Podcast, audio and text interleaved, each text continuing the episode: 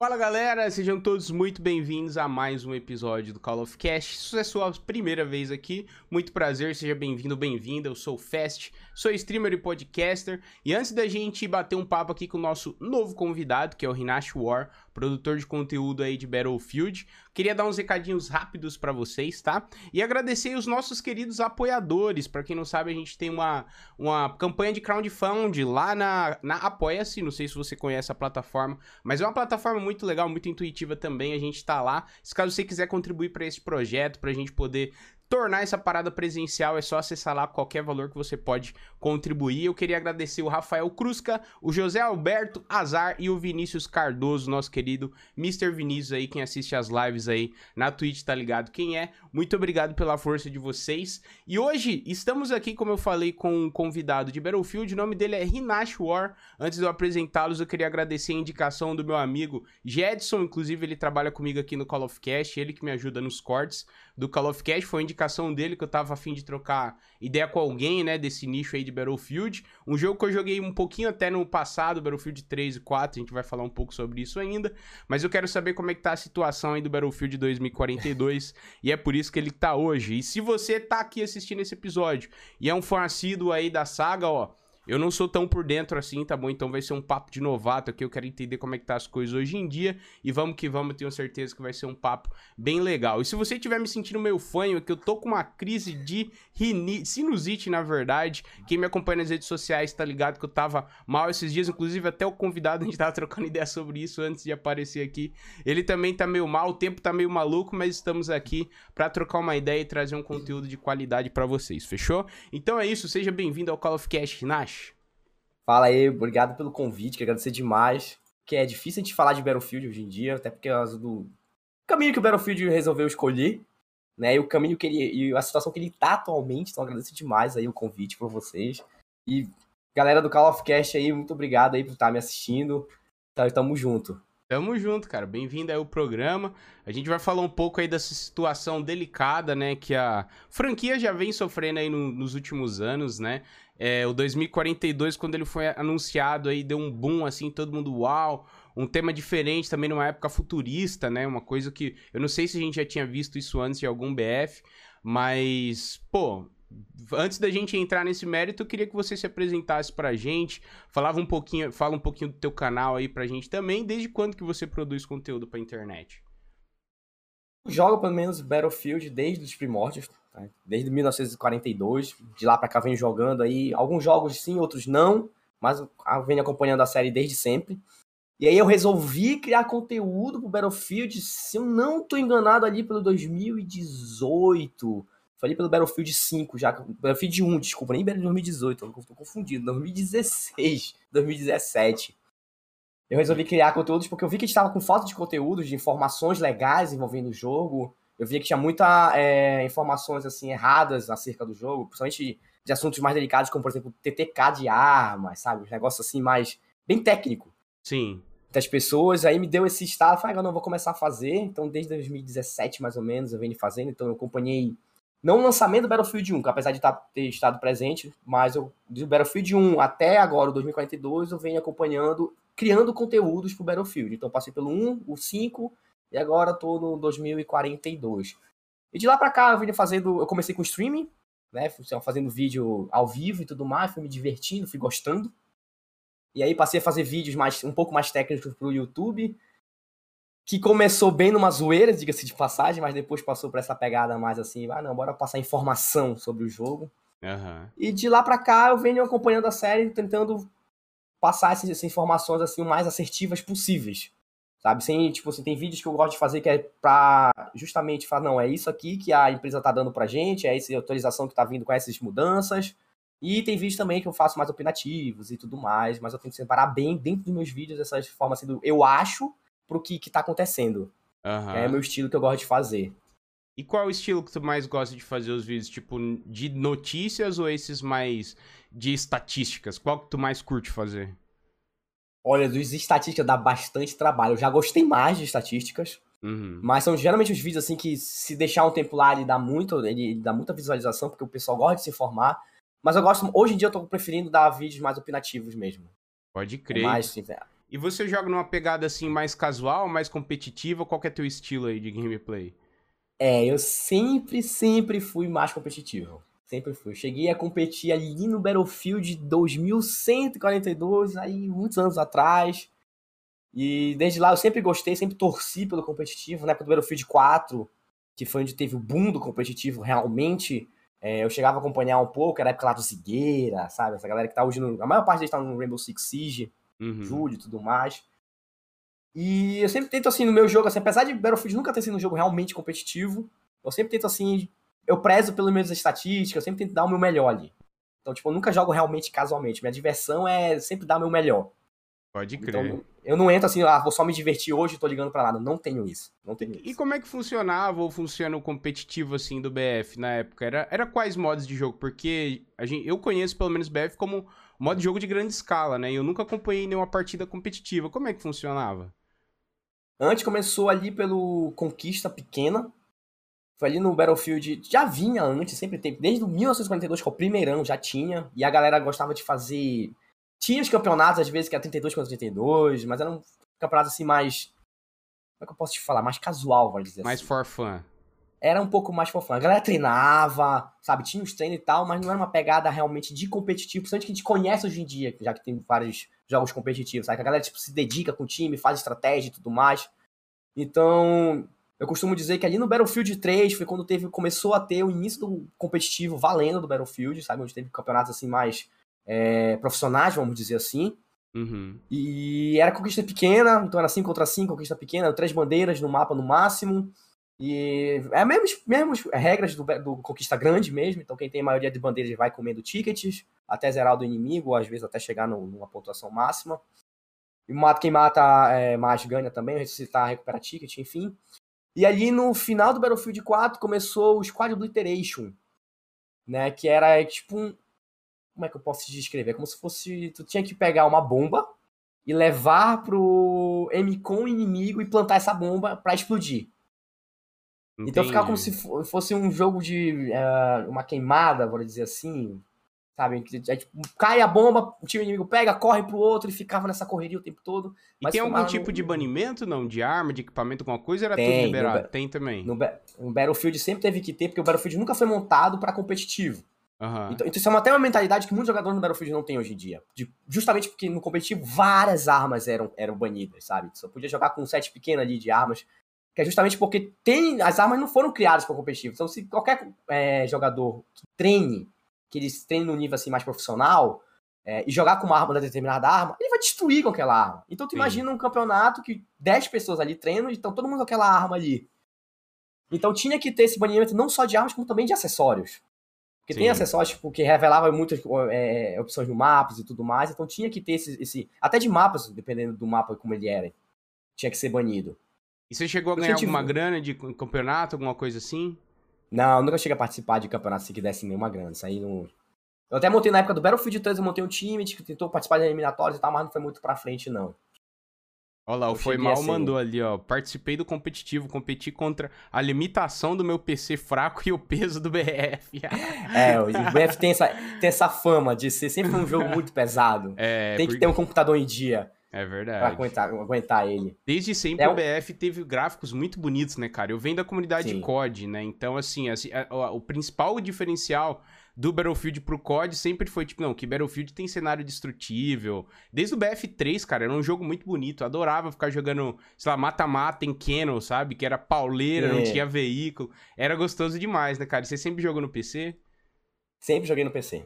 Sempre fui do PC. Battlefield, todos os jogos que eu joguei do Battlefield foram no PC. Nunca nenhum no console. Eu tive uma época que eu jogava em console, eu tinha console e PC, mas Battlefield é PC.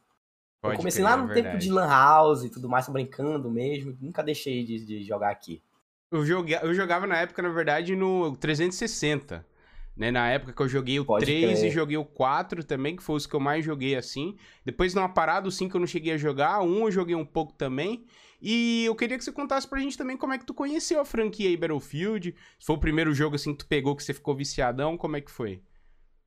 Battlefield eu conheci através da época da Lan House. E era um jogo que tinha ali aquele ícone lá no, no, no desktop, né? Nunca, tipo, só vi, não ligava. Eu tava muito ligado também na época, era Counter. E Counter não, era Medal of Honor. O Counter veio depois do Medal of Honor pra mim. Verdade. Eu era viciadíssimo no Medal of Honor. Outro jogo também que participei de campeonato e tudo mais, de Lan House. E aí, um belo dia, a gente se juntou e falou assim: ah, bora abrir esse jogo aqui e ver qual é o papo dele. E abrimos, e aquele. Eu nunca. É, a gente jogava em Wake Island. E tinha porta-avião, avião, tanque, jeep, era classe, eram armas diferentes, e tu podia pilotar tudo, fazer de tudo, e tu ficava maravilhado. Jogo pesadíssimo Sim. também.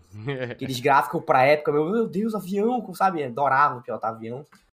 E sempre foi nessa brincadeira. Battlefield do, do, o 1942 foi nessa brincadeira. Aí eu cheguei a comprar o original pra ter no meu computador, eu jogava só com bot, nunca nem tinha internet direito naquela época, era discada, com aquele barulhinho e tal.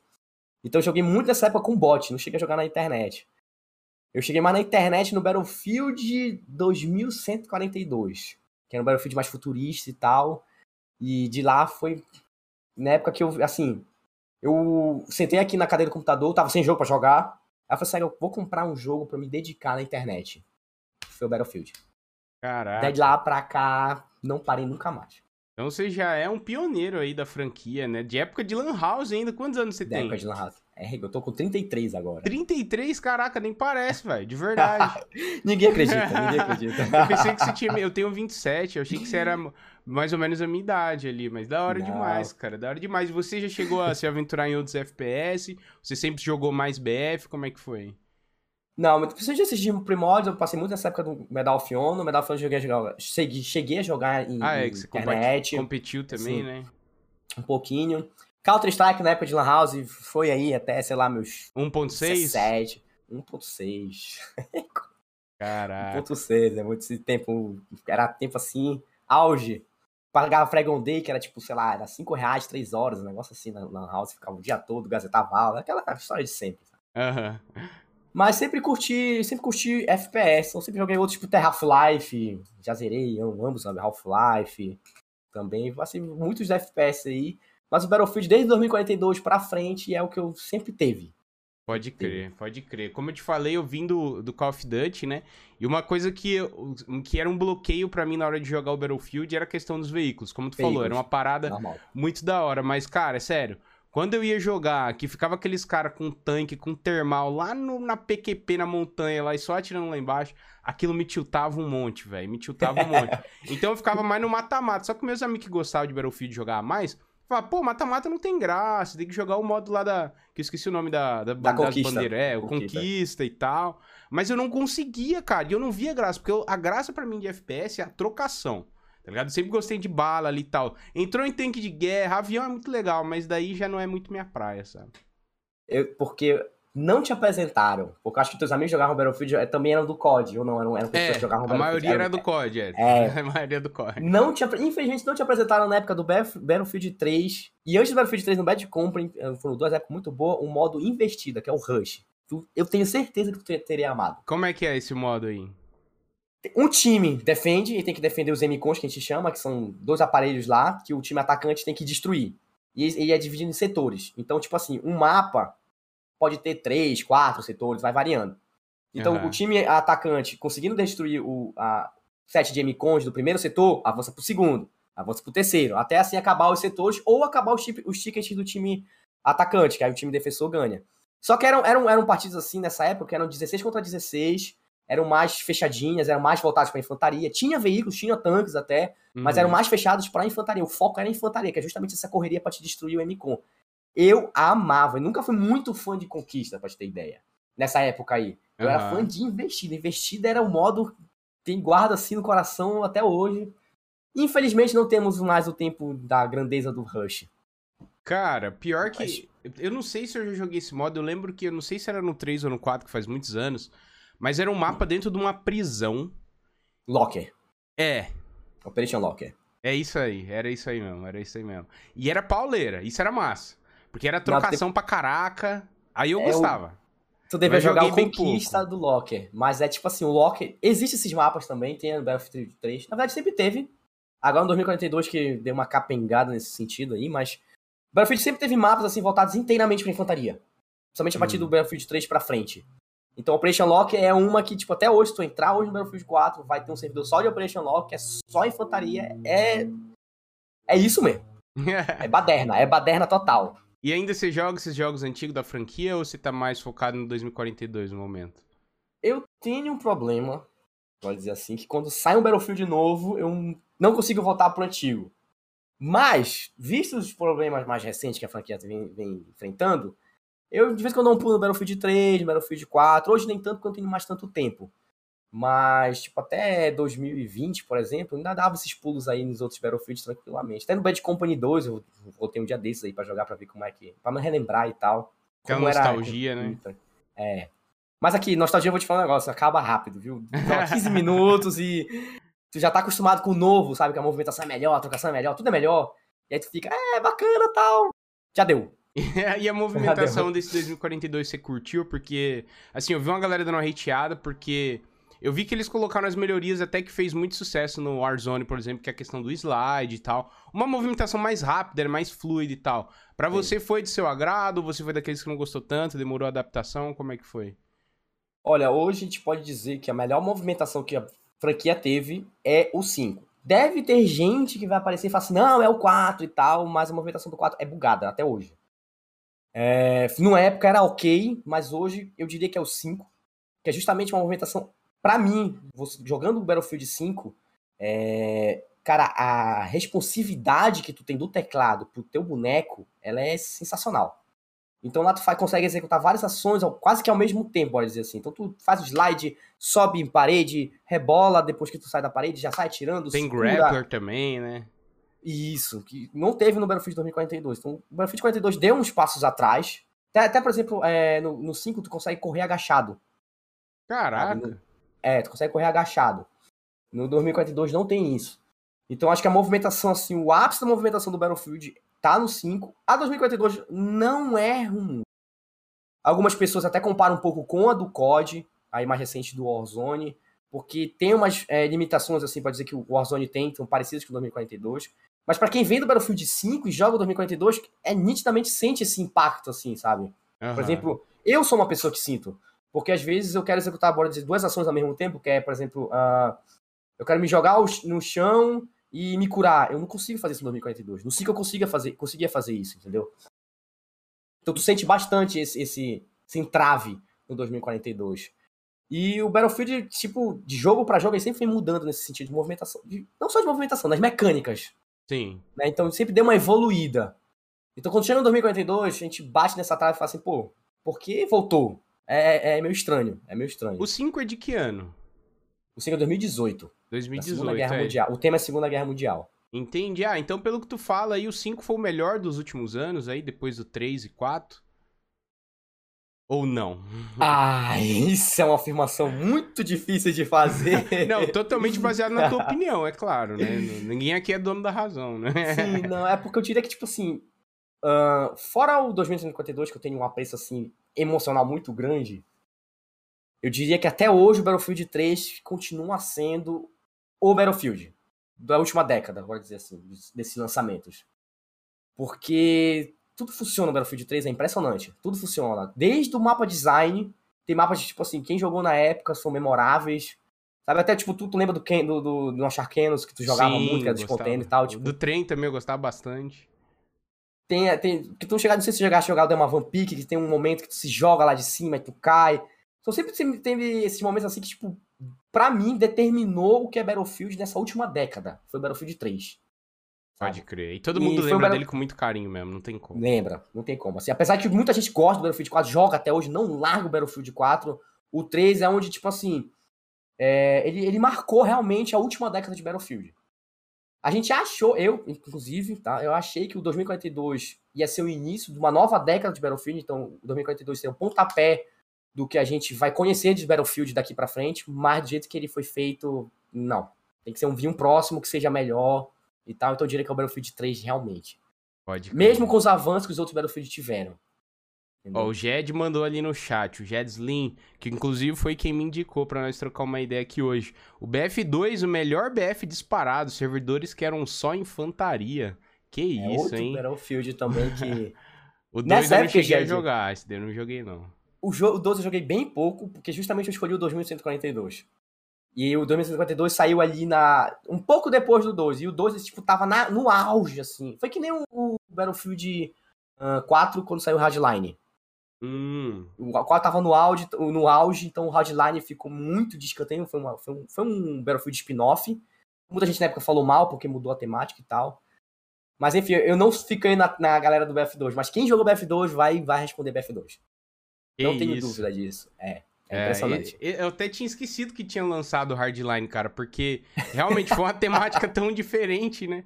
Eu lembro que eu acho que eu joguei, sei lá, uma vez pra dar uma chance, falei, mano, que que é isso, velho? Foi um dia É assim que eu falei, não, não, não, não vou jogar mais. Daí eu, eu abri mão. Queria dar uma boa noite aqui pro Júnior que chegou agora e falou que chegou tarde. Não, tá no começo do papo ainda. Perdeu uns papos aí, mas tá no comecinho, tá no comecinho ainda. O Crawl mandou aqui também, o Grand Operation também foi um, um bom modo que apareceu no BF5. Esse eu não conheço, foi um bom modo mesmo, na tua opinião?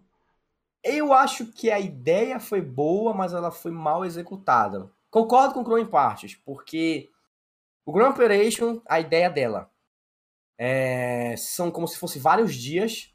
Então, cada dia, às vezes, tu joga uma parte do mapa.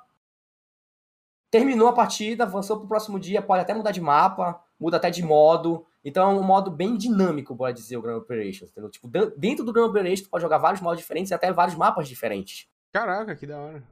Só que o Grand Prix tem uma execução assim que eu achei meio, tipo, não faz sentido. Que é, por exemplo, o dia sempre vai acabar, então sempre vai avançar pro segundo dia. sempre- geralmente é composto no mínimo de três dias.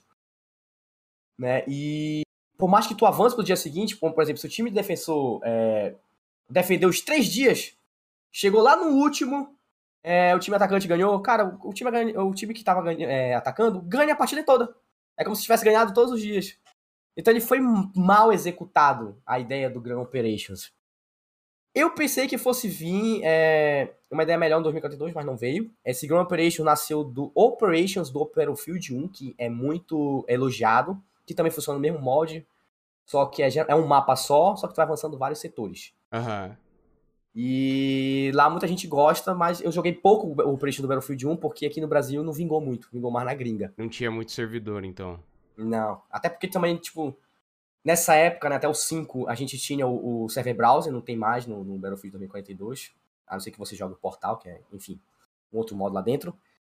E o Operations, nessa época, assim como o Gun Operations, ele não tinha um. é, tu não podia criar um servidor, tu tinha que entrar no matchmaking. E o pessoal, do, principalmente aqui no Brasil, tá muito acostumado a entrar no server browser. Aham. Ah, então não vingou muito aqui. Pode crer, pode crer. O É. Jed já fez mais uma afirmação ali que pode ser polêmica, ó. Firestorm, melhor Battle Royale já feito, mas ninguém aqui está preparado para essa conversa. Você chegou a jogar bastante, não? Como é que foi teu contato aí? Eu joguei até onde deu. Esse que foi o problema. Esse que foi o grande problema. O Firestorm, cara, tem uma história curiosa com o Firestorm, porque o Firestorm eu cheguei a, a ir lá na, na- Eu fui na Suécia, eu fui conhecer a DICE. Eu fui participar de um evento do Firestorm antes de ser lançado, que é justamente fui um dos poucos brasileiros. Eu fui eu e o JB Snipe na época. A gente foi convidado pra ir lá hora, trazer o. Firestorm pra cá pro Brasil. Nessa época eu fui como parceiro do Battlefield Brasil, que é um outro canal também muito bom de, de Battlefield. E, cara, é uma experiência incrível que eu tive. Tipo assim, foi um sonho realizado. Tipo, eu conheci o criador do Battlefield, falei com os desenvolvedores, participei de sessão de feedback e tudo mais. Então, o Firestorm foi um negócio muito, muito louco na minha vida. Caraca, mano, que massa. Porém, é...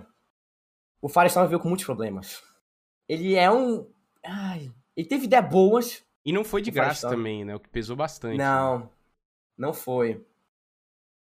Mas ele veio muito problemático, tipo, eram problemas que. no- na sessão de feedback, antes de ser lançado, a gente já firmou ele. Sabe? Que era, por exemplo, ele tinha problema com loot. Tu matava a pessoa, o loot da pessoa caía todo no chão, só caía tudo entulhado. E aí tu tinha problema pra conseguir. Ah, não, tu só quer uma plaquinha, tu não conseguia pegar, porque tinha muitas coisas em cima. Tinha ba... era, era terrível, era terrível isso aí no início. E aí quando ele foi lançado, ele foi lançado com esses problemas. E não vingou porque ele ficou atrás do, do, do, do paywall, que a gente chama, né? Porque tu tinha que comprar o Battlefield 5 pra poder jogar o Firestorm, então só por isso já é um problema. A gente Sim. já tinha, tipo, já tinha jogos como Fortnite na época, Apex, são, tipo, Battle Royale Triple A's, totalmente de graça. E o, o Battlefield veio desse jeito, e com problemas de matchmaking, problemas de loot, problemas de, de, de mecânicas também. Aí não vingou, infelizmente. Mas assim, quem jogou, acho assim como o Jed, cara, curtiu. Porque ele tinha a essência do Battlefield, sabe? Ele não deixou. Ele é um Battle, ele é um Battle Royale, mas ele tinha toda a cara e a dinâmica de Battlefield. Então, para quem gostava de Battlefield, pô, era um negócio legal se tivessem investido, se tivessem feito da forma certa. Coisa que não fizeram, sabe? Fizeram o completo oposto desde o início. Mas eles não atualizavam o modo? Como é que é? Demoraram muito? Qual é que foi o lance, assim, que foi o... Além do lance de, de ser o paywall ali que tu falou, o que, que foi determinante, assim, pro, pro dar uma flopada no... Aqui no Brasil, principalmente, foi o matchmaking. Porque logo que foi lançado, tipo, vários streamers veio, veio, veio que estava aquele boom do Battle Royale, então, tipo, saía Battle Royale novo, todo mundo ia jogar pra ver qual era o papo, né? Sim. E aí chegou aqui no Brasil, vão participar do matchmaking. O matchmaking era cagado. Então a gente jogava para Estados Unidos, para Europa. Ele não conseguia te jogar aqui no, no, no, no Brasil. Até teve. É, o pessoal começou a circular a ideia que tipo, não tinham servidores aqui no Brasil. Tinha servidores aqui no Brasil, mas o matchmaking estava totalmente quebrado quando ele lançou. É, e Battle Royale, você não trocar com ping. Todo mundo com o mesmo ping é meio complicado mesmo, porque é uma desvantagem bizarra, né, cara? Bizarra, velho.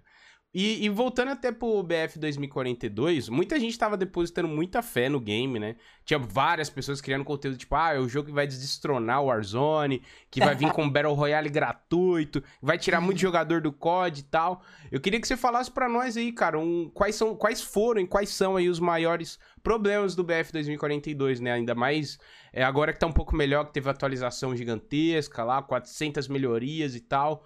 Como é que tá sendo e como é que foi esse lançamento aí, cara, para você? Cara, eu acho que o problema do Battlefield 2042 ele não foi só o lançamento, ele, ele, tem todo mundo tem que mapear o problema do Battlefield 42. Começa desde o início dos rumores do Battlefield 2042. Isso todo mundo participou, quem é criador de conteúdo participou, mas tem um nome chave que tipo assim criou um ambiente que mais tarde não se traduziu, que é o Tom Henderson, então muita gente da galera do, do Battlefield conhece, até do COD, que é um cara, um grande, um famoso é, leaker, né, um cara que vaza informações de grandes lançamentos. Hoje em dia ele não faz só de Battlefield, faz de COD, faz de outras franquias também. E o Tom Henderson começou a vazar informações do Battlefield 2042, e desde aí, das informações que foi vazado, já foi se criando assim um hype dessas informações que foi saindo, sabe? Então foi, já foi criando esse ambiente assim, não, esse Battlefield vai ser doido, esse Battlefield vai ser doido. E aí, como se aproximando, foi as informações aos poucos fosse algumas foram se confirmando e outras foram completamente erradas que o Tom Henderson deu pra gente, né? E foi se aproximando do lançamento, chegou, fomos se aproximando do lançamento, simplesmente o marketing do Battlefield 2042 era não existia. Não existia marketing do Battlefield 2042. Tinham é, dizeres do CEO em, em reuniões com stakeholders dizendo, ah, não, o Battlefield está em estado avançado de desenvolvimento, Battlefield, esse vai ser o maior, esse vai ser o Battlefield o maior já feito e tudo mais, mas é, marketing de fato, com gameplays, tipo coisa que o COD faz hoje bem, por exemplo, Sim. o Warzone faz hoje bem, nós não tínhamos em 2042. É, os trailers de COD realmente, geralmente são muito bons. Coisa, o, o dos BF é uma coisa que eu sempre falo. A EA pode ser a vilã que for, ela pode ser essa empresa é, devoradora, predatória que for, mas uma coisa que tu não pode falar mal da EA, cara, é o marketing. A EA consegue te vender um peixe beta como se fosse um tubarão. Que tu acredita, tu compra o peixe beta achando que aquilo é um tubarão, por causa do marketing da EA. Então, tipo assim, o marketing do Battlefield sempre foram muito bons, sabe? Tu sempre foi muito enganado, pode dizer assim, com os Battlefield. É o clickbait do, do, das vendas. Total, eles, sabi, eles, eles sabem fazer isso. Só que em 2042 começou estranho que eles não fizeram. Foi um negócio tudo muito em cima, muito faltoso, sabe, poucas informações, poucos trailers. Foi acendendo um alerta. Saiu o beta. O beta foi um terror, já sendo vários alertas vermelhos. Tá? Inclusive eu participei, eu acho que hoje eu já posso comentar isso. É, eu participei de sessões fechadas na época do Alpha do 2042. E ali não tinha para dar muita noção dos problemas, porque era uma build antiga, então era uma build muito problemática pode dizer assim. Faltava muitas coisas nela, então a gente dava aquele. Uh, te dava aquele. te deixava passar, entendeu? Uhum. Justamente esperando pelo beta, que o beta realmente a gente via assim como está a situação do jogo. E no beta já se deu vários alertas. Quando lançou, já tinha aquele hype criado. Sim. Tinha poucas informações realmente acerca do jogo, e nós tínhamos o beta que criou um ambiente assim de muito duvidoso pro Battlefield. Aí ele foi lançado, ele foi lançado diferente do beta, por incrível que pareça, uma build diferente do beta, tanto que no beta assim tem gente que tu, tu encontra gente falando que a gameplay no beta era melhor do que o lançamento, então sabe Deus por quê. E aí vem esse jogo que não era o que a gente tá que a gente queria. Não era o que o fã de Battlefield queria. É, parecia que era o que o desenvolvedor criou para ele mesmo. Então é um jogo assim, cara, é realmente um jogo um dos maiores já criado, porque estão 128 jogadores por partida, algo que nunca teve antes no Battlefield. São aqueles mapas gigantescos, mas é uma gameplay completamente inconsistente quando foi lançado, um mapa completamente voltado para veículo e desde o Battlefield 3 para cá, assim como com você, eu também, a parte que mais agrada é justamente a parte da infantaria. Sim. Tá? A gente sabe que o Battlefield tem veículos e tal, mas tipo, eu também eu sou infantaria. Então, o Battlefield 2042 chegou um jogo totalmente voltado para veículo, com mapas enormes que tu tem que passar cinco minutos correndo de uma bandeira para outra. Veio com especialistas que mudou uh, o sistema de classe. E só por isso já causou um, uma baderna completamente. Um, um, foi, já foi um assunto muito grande dentro do Battlefield. Gente que concorda, gente que não concorda com especialistas. Então veio muitas mudanças. Veio também que eu te falei, é, questões de mecânicas, deu aquela meio que aqueles passos para trás e tudo mais. Então, tipo, foi vários e vários, a performance. Quanto mais eu vou falando, mais eu vou lembrando.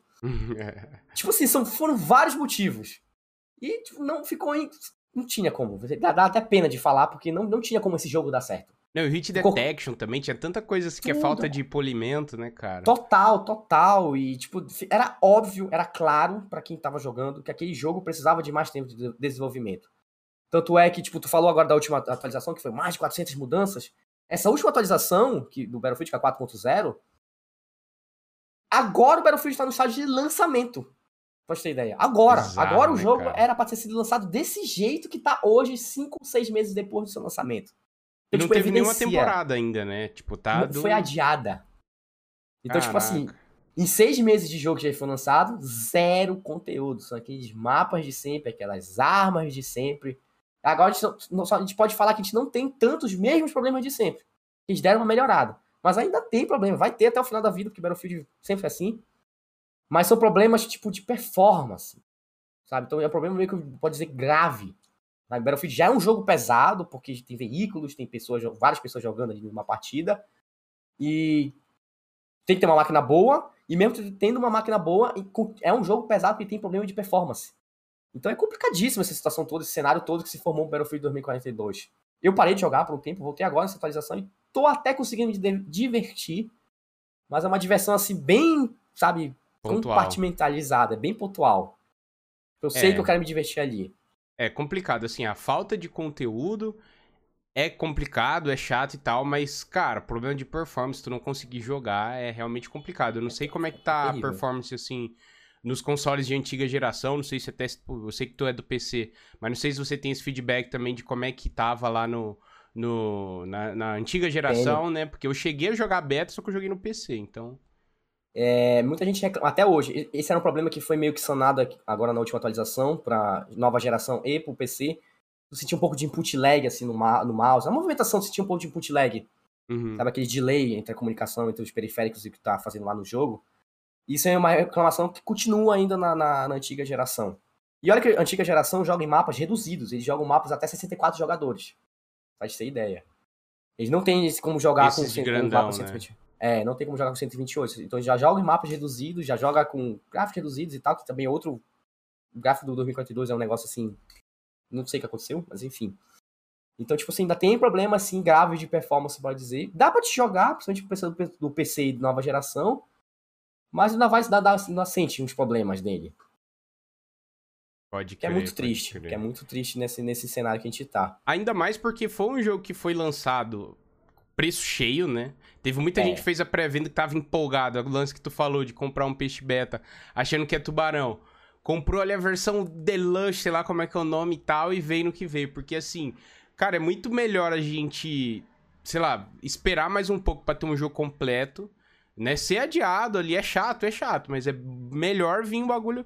Cara, porque é bizarro isso que as empresas fazem hoje em dia, né? Lança o jogo pela metade, tu compra um jogo pela metade, que nem tu falou, já tem 5, 6 meses que lançou o jogo e agora que ele tá numa versão que era para ter vindo, sabe? Tipo, então se você tivesse comprado por 50% do valor, aí tudo bem, né? Mas, Mas agora tu pagar a pena. Full... Exato, agora tu pagar full price num jogo, que lá no final da vida útil dele que ele vai estar tá completo é muito complicado, né, cara? É muito complicado. E sabe que sabe que é engraçado? É, isso foi um pouco que aconteceu com o Battlefield 5. Também foi um jogo problemático, o Battlefield 5. O 1 foi um espetáculo um foi um sucesso enorme de marketing, de venda, de muita coisa. Aí veio o Battlefield 5 da Segunda Guerra Mundial. O Battlefield 5 já começa com um problema, que é a temática. Então já tem, já vai agradar uma parte do público do Battlefield por ser Segunda Guerra e já vai desagradar completamente a outra, que não suporta a guerra antiga e tudo mais. Então já uhum. começa com esse problema. E aí foi lançado, foi um jogo que não atendeu as expectativas, ele também foi um, um lançamento assim bem um pouco caótico veio com problemas, não problemas tão graves como o Battlefield 4 e como o Battlefield 2042, mas ele veio com problemas. Mas o, acho que o que fez mais diferença, assim, que marcou muito o Battlefield, Battlefield 5 em relação a isso, foi é, que criou muito ressentimento também com a DICE. Foi que, tipo assim, a DICE lançava atualizações para fazer consertar problemas e não consertava problema e trazia problemas novos. Era um negócio incrível, era incrível. Sabe? Não, hoje agora a gente consertou o problema de você conseguir reviver seus aliados. Cara, tu não conseguia mais reviver seus aliados e quando tu tentava reviver, o boneco travava. Era tipo um negócio assim, sabe? Isolado. Adicionava problema. Isso foi assim, acho que do, do lançamento do Battlefield 5 até quase ali o Pacífico. A gente vinha com atualizações assim problem completamente problemáticas. E são atualizações assim que não são rápidas. Levava assim, três meses entre uma, entre uma e outra. Então, te ficava com problema por bastante tempo. Tinha um problema muito. que foi muito recorrente, era do load infinito. A pessoa mudava de mapa, quando ia mudar de mapa, ficava um load infinito. Aí tinha que sair, tinha que dar o F4, né? Se tivesse um computador, tinha que sair completamente da partida e procurar novamente. E era toda nova partida, tinha problema de load infinito. Isso, Isso aí durou, tipo, oito meses, assim. Tinha gente há oito meses com esse problema. Então, tipo assim, é natural as pessoas pararem, né? E teve um outro problema no Battlefield 5 também que é, criou um ressentimento gigante com a DICE que a DICE tipo, ia completamente de contramão com o que o público queria. Então, por duas vezes, a DICE resolveu, sem motivo nenhum, mudar o TTK do jogo. Completamente. Para mais então, ou para menos? Para muito mais. Para virar Battlefield esponja. Sabe? e o 5 era um jogo de TTK rápido. Era um TTK rápido. Então, tipo assim, é, tinha armas lá que, dependendo da distância, obviamente, né? Tu, com três acertos, tu eliminava o, o, o inimigo. E aí teve a primeira mudança, passou a ser 6. Duplicou. Sabe? Caraca, velho. E tinha uns outros problemas, sim, de mecânica, de, até de lógica. Que o Battlefield 5 ele veio com uma mecânica chamada. É, não é Restriction. É, esqueci agora o nome dela em inglês. Ai, esqueci, tô com retention na cabeça, mas é, é por aí, é, não é Restriction, mas enfim. Era atrito o nome da, da mecânica. Uhum. Então, tu já, tu já dava spawn, tu spawnava com um número mínimo de munição. Então, no, logo no início, tu, tu, tu spawnava com a munição que tu tava na arma e no máximo mais duas reservas. E aí lança uma atualização em que tu, de três acertos muda para seis. Era caótico. O é. jogo, tipo assim, falava. O jogo tava te dizendo o seguinte, assim, não atira. Porque se tu atirar, tu vai ficar sem munição. Consegue imaginar um FPS desse tipo? Era um negócio é não tipo faz, você só jogar hardcore e de repente o bagulho virar um core bizarro, assim, porque. Bizarro. não tem cabimento, cara, não tem cabimento. Eles fizeram a primeira mudança no Natal. Já foi um. A comunidade entrou, incendiou completamente. Todos os lugares foi incendiado com esse fato. Tipo, o que, que vocês estão fazendo? Vocês são loucos. Ninguém gostou. Aí, se eu não me engano, essa primeira vez durou alguns dias só. E a DICE reverteu. E logo lá na frente, quando lançou o Pacífico, que, tipo assim, não sei se tu sabe no Battlefield 4, o Battlefield 4 lançou também bem problemático, aí teve um ponto de virada. Eles viraram assim, o jogo é hoje um dos mais queridinhos. A gente tava esperando que acontecesse, acontecesse o mesmo com Battlefield 5. E aí, levei o Pacífico, o Pacífico parecia que ia ser esse ponto de virada, e a DICE virou assim, olha, bora mexer no TTK de novo? E só que ficou meses desse Meu jeito. Meu Deus, aí é zoado demais. E aí, tipo assim, toda aquele, aquele, aquela felicidade que a comunidade tava, que o público tava, tipo, é, não, agora o Battlefield 5 vai prestar, vai ser ótimo. Eles acabaram, eliminaram quando veio essa atualização do TTK. Morreu ali. Depois de meses eles reverteram novamente, mas aí já o Battlefield 5. Já era tarde demais, né? Já era tarde demais. Quando ele chegou mais um pouco à frente, uma nova esperança, quase um Star Wars novo. E aí a DICE virou e falou assim: olha, a gente tá é, terminando o suporte do Battlefield 5, porque a gente vai focar no novo Battlefield. E aí, aí o fim de vez do Battlefield 5. Aí Não teve um ponto de virada. era. Cavou a própria Acabou. cova, né? Acabou, já era. E as esperanças foram todas para água abaixo, morrer, a gente já sabia que o Battlefield 5 ia ser aquilo e não ia deixar de ser mais do jeito que tava. E aí veio o Battlefield 2042. Aí, então imagina essa galera que tá jogando aí desde 2018 pra chegar agora e ter outra tapa na cara. É complicado, cara. Complicado. O. Zero até falou no chat ali, eu tô jogando mais 2042 que Vanguard. Eu não sei qual que tá pior aí, qual momento, mas. Guerreiro, porque eu comprei o Vanguard, joguei os dois primeiros meses. Tem cinco. Não, tem seis meses que eu não toco no Vanguard mais. Não sinto nenhuma saudade. O Júnior até falou ali também, eu jogo COD, mas BF sempre foi considerado melhor que o COD, não é verdade? Cara, na verdade não, porque são propostas diferentes, porque É, o BF era uma pegada mais, entre aspas, simulação, e COD sempre foi mais arcade. Eu acho que sempre tinha aquela rinha ali, aquela rixa. Antigamente, hoje, hoje COD domina, não tem como, ainda mais depois do Warzone, né? E depois dos últimos lançamentos aí de Battlefield e tal. Mas como até falei um tempinho atrás, eu acho que foi mais na questão de do BF ter veículos, ter cenário destrutível, ter um gráfico também muito até mesmo superior, né? Então acho que era mais essa ali que era a competição entre eles, né? Porque eram propostas diferentes, né? Então, assim, o, como eu falei, eu joguei ba- bastante, assim, até o, o 3, o 4 eu joguei um pouco também. Adorava assistir gameplay do 4, nossa, adorava. Cheguei a gravar umas gameplay pro meu canal também, adorava os vídeos do meio quilo, que ele era do COD, mas jogava BF também, pô, era muito, muito massa a comunidade. E falando nisso, o Jed fez uma observação ali, a comunidade BF não é tão unida assim, e é uma pena. É verdade, cara? Entre os criadores ou entre os jogadores? Ou os dois? Ai, os dois, cara. Os dois.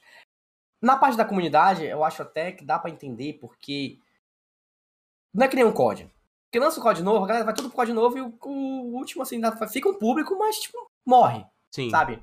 E o COD, ele tem uma ideia que não, não se replica no Battlefield, que é tipo assim: eles tentam manter um padrão de mecânicas, pode dizer assim. Então, quando tu sai do COD X e vai pro Y, tem certas coisas que tu já espera do COD, porque são é, a essência do COD. É a receita ser do bolo ali, a mesma, né? É, Como um todo. do- é, Eles até mudaram ali no MW, né? E talvez agora no 2 de novo. Sim. Mas assim, tu, tu entra jogando COD sabendo, espe- esperando. Sabe o que tu vai esperar ali do COD. O Battlefield, todo novo jogo, ele não tem isso. Ele tem aquela essência, a essência dele é conquista, é justamente veículo e tudo mais. Mas as mecânicas mudam completamente, às vezes, de um pro outro, entendeu? Então, tipo assim, do jeito que tu jogava o Battlefield 3, tu não consegue jogar o Battlefield 5. Tu não consegue jogar o Battlefield 4. O 1, o 1 então, o 1 é um jogo completamente casual. É um jogo assim que, tipo, o que tu aprende no 1, tu só consegue fazer no 1. Tu não consegue fazer mais nenhum outro Battlefield. Então, dentro da comunidade Battlefield, tem vários públicos diferentes. Tem um público da galera que só joga de veículo, tem a galera que só joga de. Dentro da galera que só joga de veículo, tem o tanqueiro, tem o cara que só joga de avião, tem o cara que só joga na zoeira com jeep, tem a galera da infantaria. Então, tipo assim, é difícil eles se comunicarem, tá sempre de acordo, porque sempre um veículo às vezes vai estar melhor em um, em um BF do que o outro, ou em infantaria. Então, sempre vai ter um atritozinho em algum aspecto ali dentro do Battlefield. Dentro do criação de, dos criadores de conteúdo, cara, é, é um assunto até delicado de falar. Já aconteceu várias histórias nesse, nessa, nessa YouTube esfera aí, que é tipo, gente se prejudicando, gente querendo se prejudicar o outro, acusações que são feitas assim, baseado na própria cabeça, não entende.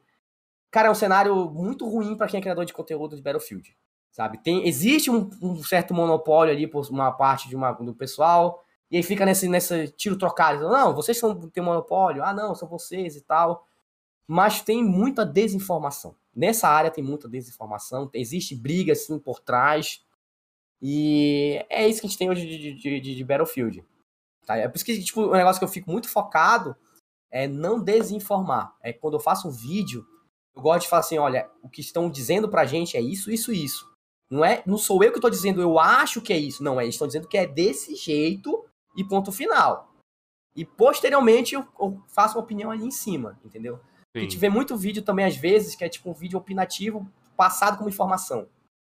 E aí cria, assim, um ambiente meio totalmente errado do que, do que realmente aquele Battlefield é, entendeu? é complicado. É complicado de lidar com a comunidade, porque é um público bem vasto, bem diferenciado. E tem criadores de conteúdo que realmente ele é empenhado em ter o seu número e querer se fechar ali, querer que não existe mais nenhum outro tipo de criador de conteúdo, sabe?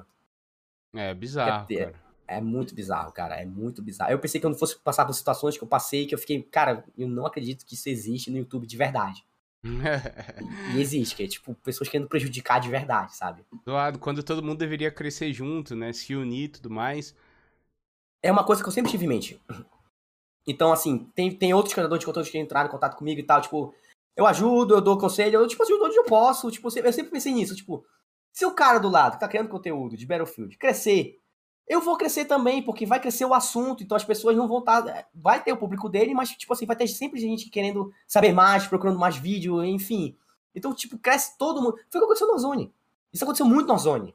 Tipo assim, o Ozone teve aquele boom, então teve criador de conteúdos que ali no, na segunda-feira tinha três seguidores aqui na Twitch, e na quarta tinha 100, passou a ser 100.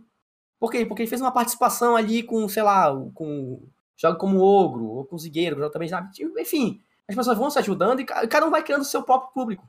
Porque um cresceu não quer dizer que o outro vai ser diminuído.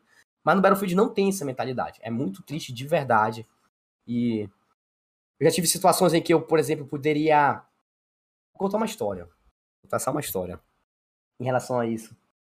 Chegou uma vez um comunicado da EA norte-americana para saber de um criador de conteúdo brasileiro se ele estava realmente fazendo um tava lá fazendo uma coisa que não era do agrado da EA.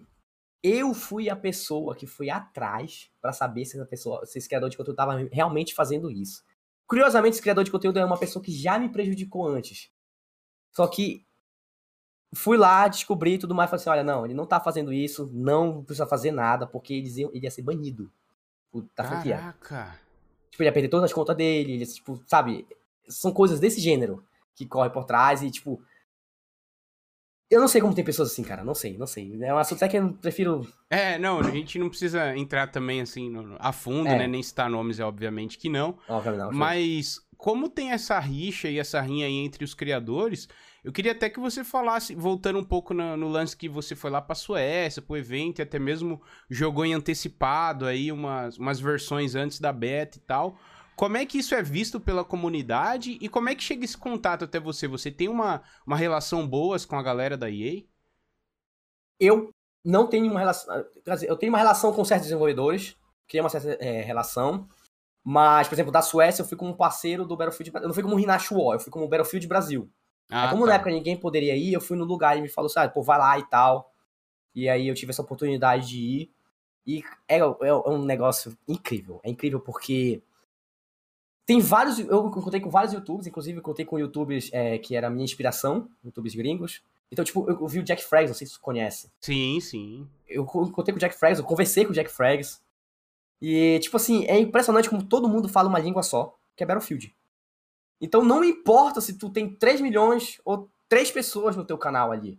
Todo mundo tá conversando sobre Battlefield e é só isso. É só isso. Então é um ambiente incrível. É o melhor ambiente que tu pode estar quando tu se gosta de um jogo sabe? É, trocar ideia e... independente de números, né? Independente, tipo, ninguém tá ligando. Ninguém tá ligando. Tu, tu fala teu nome e tal, tu sabe que é o Jack Frags, por exemplo, sabe que é o West, sabe que é o JB Snipe, mas não interessa ali, são pessoas querendo o melhor pro seu jogo. Gente como a gente.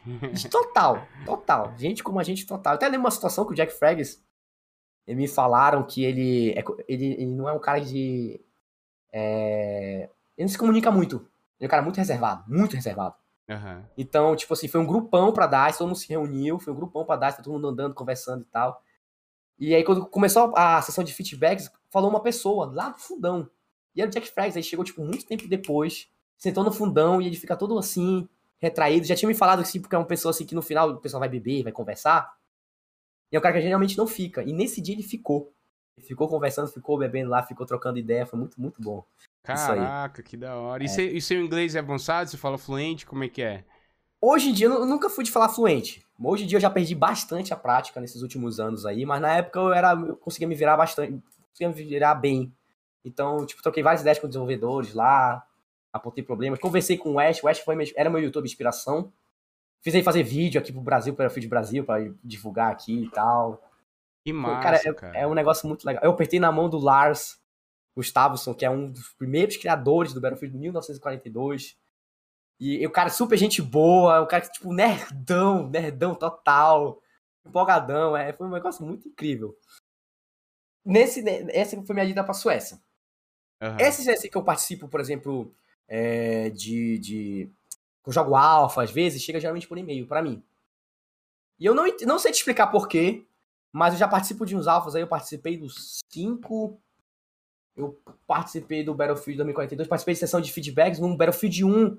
an- Eu teve um. É, eu, foi, eu nem lembrava disso. Teve um modo que eles criaram chamado Incursions, que seria o primeiro modo completamente voltado para o competitivo na história do Battlefield. Criou-se lá no Battlefield 1. E aí eu recebi o convite para testar antes. Um- acho que eu fui um dos únicos aqui no Brasil que eu fui testar antes de ser lançado no Incursions, só que infelizmente o modo não foi pra frente e tal. E esse contato sempre chegou por e-mail. Nunca tive assim um contato fixo lá dentro da EA que fala só, ó, Dan, toma isso aqui, sabe? Foi mais assim por amizades, assim, com outros criadores de conteúdo, que é o caso do Battlefield Brasil, por exemplo. Ou Aham. por e-mail, que eu não sei, não sei como eles, eles mandam um e-mail pra mim, não sei como eu sou conhecido, não sei se por criadores de conteúdo, ou por ser um veterano já da franquia. Não sei o parâmetro que eles usam. Ah, legal, cara, aí. mas é bom ter esse reconhecimento, né? Porque, Ah, é muito bom. pô, é, é o seu trampo, né? Como você disse, começou como um hobby e tal, mas é uma parada que tu curte, tu acompanha há muitos anos, né? Então é bem legal Sim. ter esse reconhecimento aí de, de desenvolvedores, de conhecer lendas, né? Da gringa É aí, bom. porque é, é difícil, né? Não é todo dia que você tem oportunidade de conhecer uns caras desse, desse nível, né? E, e eu queria perguntar uma parada pra você agora, que não sei se vai ser muito fácil responder. Mas se Battlefield fosse dirigido por outra empresa, sei lá, como a Microsoft, por exemplo, você acha que, que daria mais certo? Você acha que a EA é um problema na- nesse quesito de, de atualizações, de lançamento? O que, que você acha disso? É, igual, muito boa essa pergunta, de verdade. Olha, eu acho que hoje o pessoal fala muito EA, EA, EA, EA, EA, ah, EA é o problema, EA é o problema. Eu, ah, assim, eu sou desenvolvedor também, eu trabalho com desenvolvedor, não sou só criador de conteúdo, trabalho com desenvolvedor de software e tudo mais, então eu sei um pouco de como é que é esse ambiente, essas coisas e tal, certas coisas assim que são, não é de jogos, mas são parecidos e tudo mais, então conheço um, um pouco ali como é por trás feito esses, esses softwares, porque querendo ou não, o jogo é um software. Sim. E a EA, com certeza, ela cria certas situações, certos problemas para a franquia. Ela, em parte, é culpada, assim, por exemplo, pode dizer assim que, tipo, é, o Battlefield de 2042 poderia ser adiado e ser lançado só agora? Poderia, deveria, mas talvez a EA impeça disso acontecer e fale assim, não, você tem que lançar logo. Então aí vem a parte do problema da EA, tá? Mas hoje, eu acho que o maior problema é a própria DICE. É a DICE, é a, a ideia, é como é gerenciado o jogo que tá sendo o problema. Então, tipo assim, não, não parte diretamente da EA. Eu acho que o problema é a DICE, é lá dentro. A EA pode sanar esse problema trocando, não sei, tipo, gerência. Vem acontecendo, inclusive. A EA fez bastante mudança dentro da franquia do Battlefield, vem acontecendo agora. Só que isso é algo que a gente vai ver só daqui a alguns anos, talvez, mais à frente. Então eu acredito assim que o maior problema hoje, desde Battlefield 5 pra cá, é a própria DICE.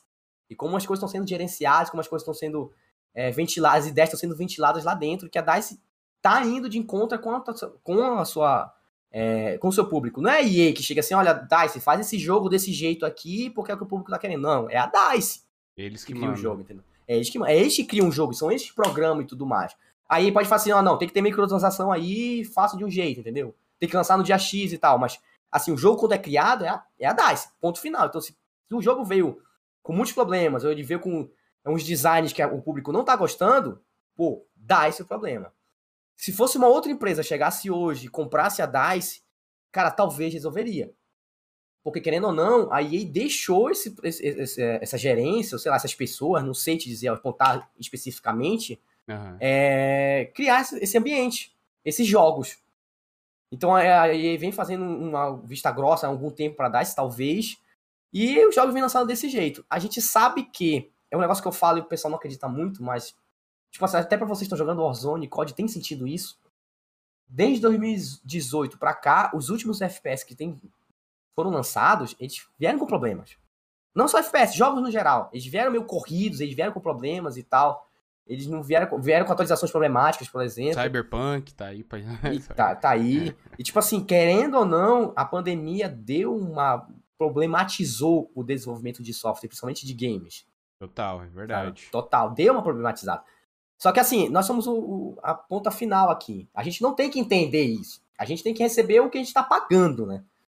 A gente e, entende, mas também a gente não é culpado, né? é, exatamente. Então, pô, lancem jogos que tem um cara de lançamentos, não jogos problemáticos pra gente. Então, se tá tendo problema lá, mano, resolva.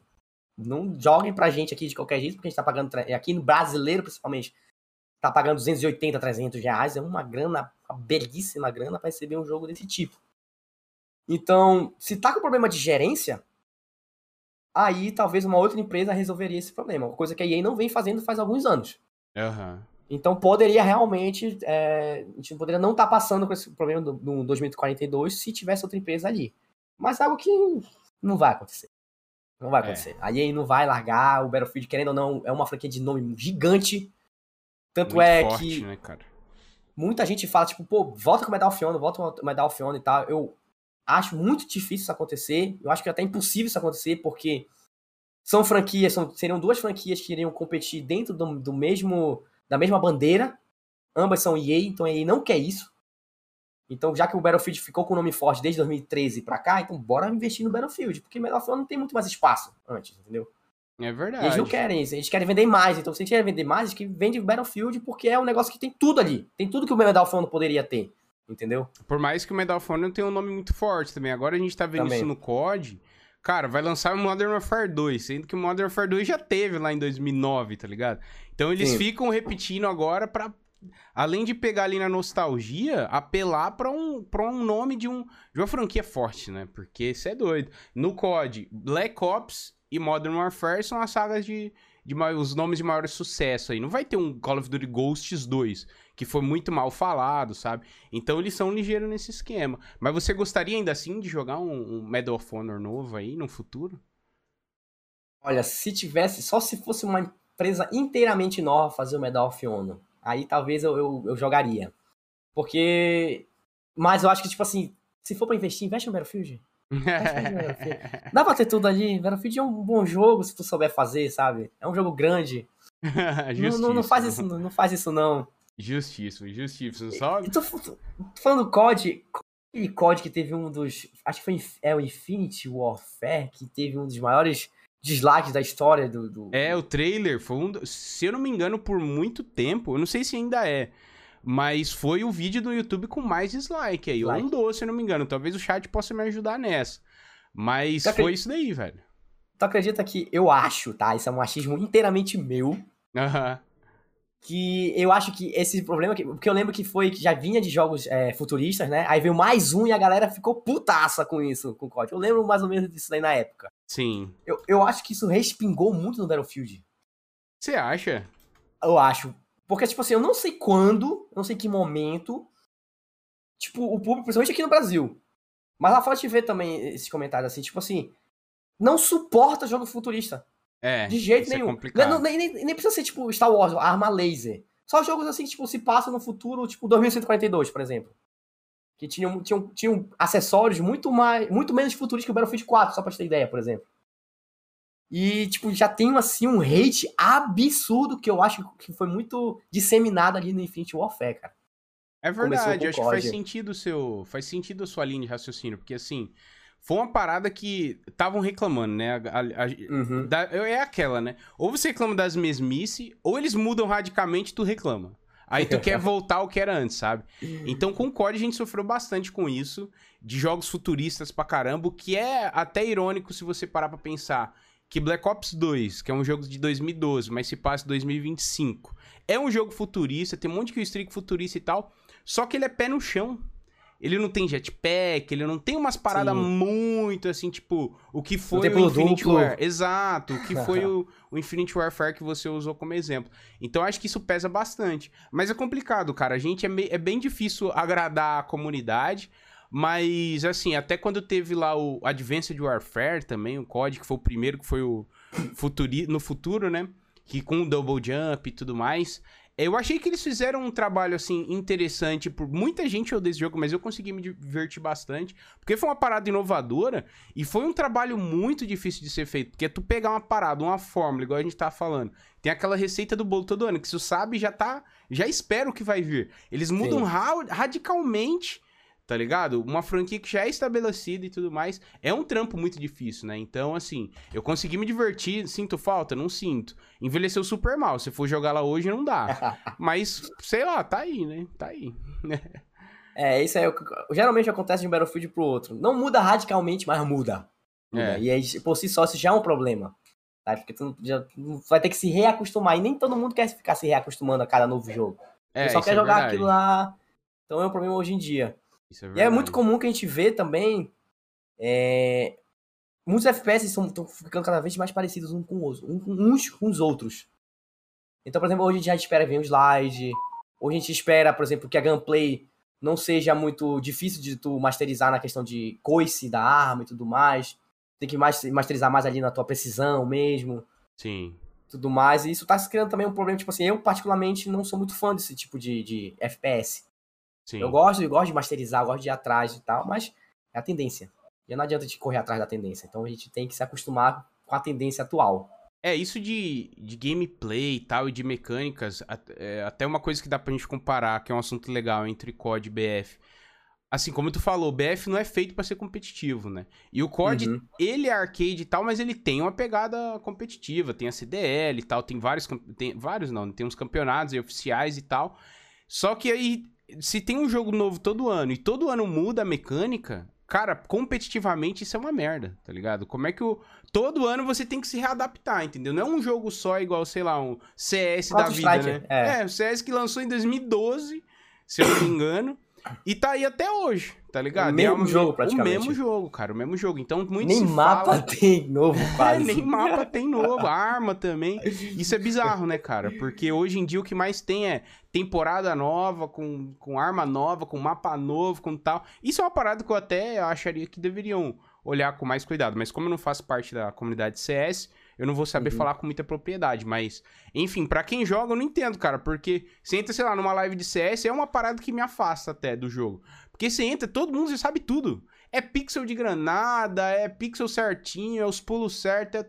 sabe? Já tem a fórmula. Você pode jogar com aleatório que ele vai saber jogar, tá ligado? Isso eu acho bizarro, assim, bizarro. Hoje em dia eu não suporto counter, pra te ter ideia. Não consigo nem. Eu, tipo, se eu for jogar uma partida, que é 30 rounds mais ou menos, né? Se for jogar até o final, ali pelo 16 eu já não suporto mais, eu não aguento mais jogar o counter. Tanto que eu já joguei e hoje em dia já, já deu. Deixa eu fazer é. uma pergunta, Fest, que eu acho que pode claro. me responder. Tu falaste de temporadas. É, tu acha que no Warzone, no COD e tal, hoje em dia, a... o tempo que é entregue novos conteúdos tá bom? Ou tá ruim? Cara... É uma curiosidade que eu tenho hoje em dia. Agora, assim, teve épocas e épocas, né? No Cold War hum. teve um tempo ali que foi um período muito longo sem conteúdo, mas daí a gente entra naquilo de ter a pandemia e tava com os problemas internos lá. A Activision também sendo denunciada de, de uns, uns caras lá dentro com abuso sexual tá e tal. Então, assim, foi meio conturbado esse período. Mas eu acho que hoje em dia, cara, até que tá numa frequência legal e entre dois e três meses, mais ou menos, vai, para trazer mapas novos, armas novas e tal. Porque o que acontece? Eles criaram um monstro que eles não esperavam, que é o lance de Warzone ser um jogo que, seria integrado aos próximos, né? Então, eles não prepararam um game para isso, né? Como tu falou lá, em questão, isso já é mais técnico, né? Questão de desenvolvimento e tudo mais.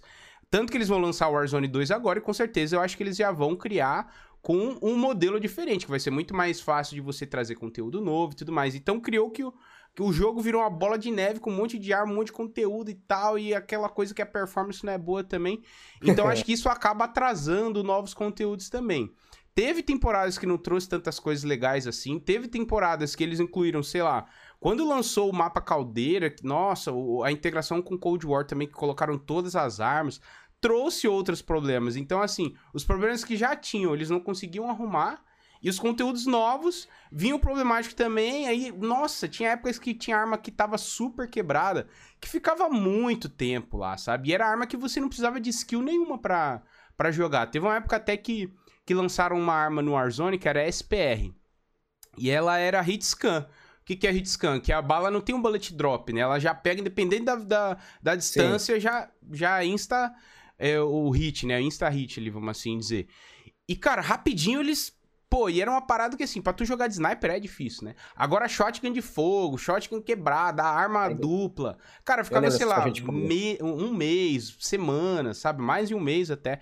Então, assim, foi muito conturbado. Mas voltando pra tua pergunta do lance da frequência, cara, é até legal para quem gosta de Warzone multiplayer, mas para modos secundários tipo zombies, que é uma parada que vende muito no COD, é, é, é, um, é um modo que é muito famoso, né? Muita gente gosta, muita gente não gosta e tal. Claro que não é tão grande quanto o multiplayer, mas muita gente gosta. Então acaba que fica de lado. Então, às vezes, eles lançam várias temporadas, mas não lançam conteúdo novo para um modo. Entendeu? Então não, eles não conseguem agradar todo mundo, entende? Então é muito Entendi. complicado, velho. É muito, muito complicado, cara. É, porque hoje eu vejo que, tipo, em algumas situações, não são todas, isso acontece no Battlefield, que as pessoas criam uma expectativa meio assim absurda em relação a conteúdos novos. E aí eu, eu queria ver como é que tava o cenário, mais ou menos, ali na, na, na, na no COD, no Warzone e tal. Mas eu, eu, eu, acompanho um pouco, eu vejo que, tipo assim, eu acho que seria o molde ideal, realmente. Que outros jogos deveriam seguir ali pra, pra, pra ter uma frequência boa de, de atualizações. É, temporada não tem como, né, cara? Uma coisa que a gente reclamou bastante no Warzone, pelo menos na época de Verdansk, era das melhorias no mapa, porque a gente via jogos, sei lá, como Fortnite. Cara, é absurdo esse trabalho que eles fazem. Até com o lance de, pô, essa semana eu tava assistindo o show do MC da que teve dentro do Fortnite. Meu, o bagulho é absurdo. E outra, tu tem um, o primeiro brasileiro, né, que foi que, que participou, de, teve um show Sim. dentro do, do game. Olha a dimensão disso. E, e quando eu comecei a assistir, eu pensei, pô, será que vai ficar o show inteiro nessa tela? Não, mas mudava de música, mudava de cenário e do nada o personagem saia voando, sabe? Aí a cada temporada, assim, o mapa muda drasticamente. E o Warzone era aquela coisa, ah, quebra um prédio ali, adiciona uns negocinho ali e tal, adicionaram um metrô, adicionaram o, o estádio que o primeiro, primeiro momento era fechado, não era tão legal. Depois eles abriram, foi uma parada muito legal. Mas não tinham mudanças drásticas, aquelas mudanças que você sentia que faria alguém que parou de jogar o jogo voltar, tá ligado? Então Tô ele aí entrou naquela coisa. É, quando entrou Verdansk 84, por exemplo, a galera já, pô, achei que ia receber um mapa novo, mas é o mesmo mapa em outra época, com as mudanças em casas, mudanças internas, coisas pequenas, coloração e tal. Aí quando eles lançaram um mapa novo, que é o Caldeira agora com Arzoni, aí pronto, aí já ninguém gostou. Então, tipo assim, é complicado também, tá ligado? É muito complicado. É, sempre, sempre, sempre errar, ou vez ou outra eles vão errar. É. Era uma coisa que, tipo, aconteceu com com Blackout. Blackout foi algo parecido até com Firestorm. Pode comparar aqui, né? Que foi o primeiro Battle Royale do COD. E aí, claramente eles aprenderam com esse erro e pá, Warzone foi uma coisa completamente o oposto do que foi o Blackout. Exato. Se eles lançam o Warzone é pago, é. por exemplo, cara, não ia ser o sucesso que é hoje, tá ligado? E foi um problema não. grande do, do Blackout, que é o mesmo que teve com o Firestorm, ou seja, os caras não aprenderam nada com a concorrência, tá ligado? Isso é bizarro. Parece que eles Isso têm só é uma visão assim, ó, totalmente linear, eles conseguem olhar pros lados, tá ligado? E Talvez que trampo de mercado é? É, então, aí eu acho que já é um erro da EA, porque isso é pesquisa de mercado, isso é básico em empresa, tá ligado? Você ali conhecer a concorrência, ver o que eles estão fazendo de certo e ver o que eles estão fazendo de errado também para fazer diferente, tá ligado? Inclusive, isso foi uma pergunta que o Jed mandou um tempo atrás e eu esqueci de, de levantar a bola, de Firestorm versus o Blackout. Eu não, eu não tenho muita propriedade para falar porque eu não joguei nenhum nem outro, mas uma parada que eu gostei bastante do Blackout, pelo menos, foi a questão do mapa. Porque eles incluíram vários mapas do multiplayer dentro do mapa. Então eles fizeram um mapa gigante com vários mapas que você já conhece. Então, tipo assim, para você que já tem familiaridade com a franquia, tu chega, ali tem uns drops, sei lá, tu vai cair no Quetal, que é uma parada que é clássica, né, no COD Sim. e tal. Então tu vai conhecer ali a área, sabe? Isso é uma coisa que eles fizeram até em alguns momentos, no, em algumas partes do, do mapa do Warzone, no caso, o Verdansk, né? Que tinha ali a Boneyard, que era um mapa icônico do MW2. Quando eu vi lá Terminal, infelizmente não era Terminal que a gente conhece e tal, mas, pô, tem alguns trechos ali que a gente já conhecia, sabe? Então, é, essa questão de mapa é muito complicado. E até o Battle trazendo pro teu mundo agora, o Battlefield 2042, tá com os mesmos mapas do, do lançamento, né? E tem previsão é. para ter novos, novos mapas aí? Como é que é essa parada? Previsão é Summer, lá nos Estados Unidos, dos Estados Unidos, que é algo ali por junho, até agosto, mais ou menos, e não tem uma data específica. Uhum. É, essa primeira temporada era para ter saído, era pra ser, acho que agora em maio, mas foi adiada por causa dos problemas do, do 2042, estão focados ali em resolver, em deixar o jogo em estado de lançamento. E adiaram aí pro, pra, de junho até agosto, mais ou menos, a primeira temporada, que a gente não sabe exatamente o que vai ter. Uhum. A gente sabe, assim, através de, é, de mineração de dados, sabe? Tem, tem um, um, personagem na comunidade do Battlefield chamado Temporial, que é um cara que ele, toda nova atualização, ele vai lá investigar os, os arquivos do jogo atrás de informações novas. Sim. De acessórios que podem vir e tal. E ele já soltou que, tipo, tem informações de um, pelo menos um mapa novo, que é o The Exposury, só tem um nome por enquanto, e pelo menos um especialista novo. Só que assim, pessoalmente falando, e vai ser, vai fazer quase um ano, não, né? Mas vai fazer 10 meses aí de lançamento do, do Battlefield para lançar um mapa e um especialista novo. Sei não, sabe? A, a, a DICE sempre foi muito ruim nessa questão de atualização. Muito. Foi por isso que eu quis perguntar o negócio do, do eles sempre demoraram muito para resolver seus próprios problemas. Eles sempre, quando tem, quando tem problema para poder sanar ou saltar algum conteúdo novo, sempre, sempre foram muito. Eles sempre chegam atrasado. Sabe? E o Battlefield vem nesse, dessa, desse abismo que ele tá agora, lá no fundo total do poço. E, cara, a DICE parece que, tipo, tá brincando ainda. Sabe? Tem essa, a resposta que ela dá é muito demorada. E é triste. Isso aí, é isso. A gente vai ter que esperar chegar ali de junho, julho, sei lá, para eles darem mais informações acerca do que a gente vai receber. Se é só um mapa, se é só um especialista, se vai ter mais ou não. Porque, fora isso, eles prometeram fazer um redesign dos mapas, só para ter noção de onde, onde chegamos no Battlefield. Eles vão redesenhar os mapas existentes já. Caraca, velho. Porque eles, eles perceberam, através do feedback da comunidade, que tem mapas que tem, por exemplo, muito espaço vazio. Ou tem mapas assim que entre uma bandeira ou outra, tem absolutamente nada. Cara, é impressionante. É impressionante assim. Um, tipo assim, eu não entendo de mapa design. Tu provavelmente também não entende de mapa design. Não. Mas se tu for jogar, tu consegue enxergar o problema de cara. De cara, como jogador, sabe? Tu não precisa ser de mapa design para saber assim, cara, por que eles fizeram isso? Não é, faz é sentido. É questão de movimentação, de cover, de, sabe, de, de tudo. É, são total, coisas básicas, total. assim, realmente. Básico. Parece que eles não, não jogam o jogo, né? é, é o que eu costumo falar muito. Tipo assim, mas é, é, é, acho que é pior do que isso atualmente. É tipo assim, é nem o básico que estão sabendo fazer. Nem o básico. Por quê? É. é essa é a pergunta de milhões. O porquê aconteceu isso no Battlefield 2042? Por que a DICE parece que, que desenvoluiu total, sabe? Pessoas vão dizer, tipo, porque saiu muitas pessoas antigas lá, mas mesmo assim, ainda tem muitas pessoas que sempre trabalham em Battlefield. Então, tipo, não, não faz sentido, não faz, né? Um negócio incrível. É, e nesse é pra sentido, ser estudado. nesse sentido, a gente tá mal também, porque trazendo pro COD também, até pro multiplayer, que são mapas de menor escala, cara, nos últimos tempos a gente sofre bastante com mapa também. Porque a gente tinha aquela famosa receita do bolo, como a gente tava falando, que era os mapas trilane ali. Tem um caminho central, da direita e esquerda, pô, show de bola, funciona perfeitamente. Só que o tempo foi passando e eles começaram a criar umas paradas assim que. Sabe que. É legal quando tu chega. O mapa é bom para mim quando você tem boas linhas de tiro, sem muitos segundos andares. E quando você cria uns mapas muito complexos, que tu tá andando e você pode tomar o tiro da frente, de um lado, do outro, de cima, das costas, de baixo. Tipo, fica uma parada complexa. Às vezes você morre e tu não vê nenhum cara, sabe? Quando antigamente era tinha poucos segundos andares, era ali os caminhos e tal. Então, assim, é uma parada que eu não sei como é que eles perdem a mão disso também. E eles sabem o gosto da comunidade. Então, o que, que eles fazem? Eles apelam. Eles pegam mapas antigos, trazem de, de volta. Às vezes é um mapa remasterizado com uma temática nova, o que é muito legal, me agrada bastante. Mas às vezes eles só pegam literalmente o mesmo mapa e joga lá. E para mim é show, porque é um mapa que eu conheço, geralmente é um mapa que eu gosto.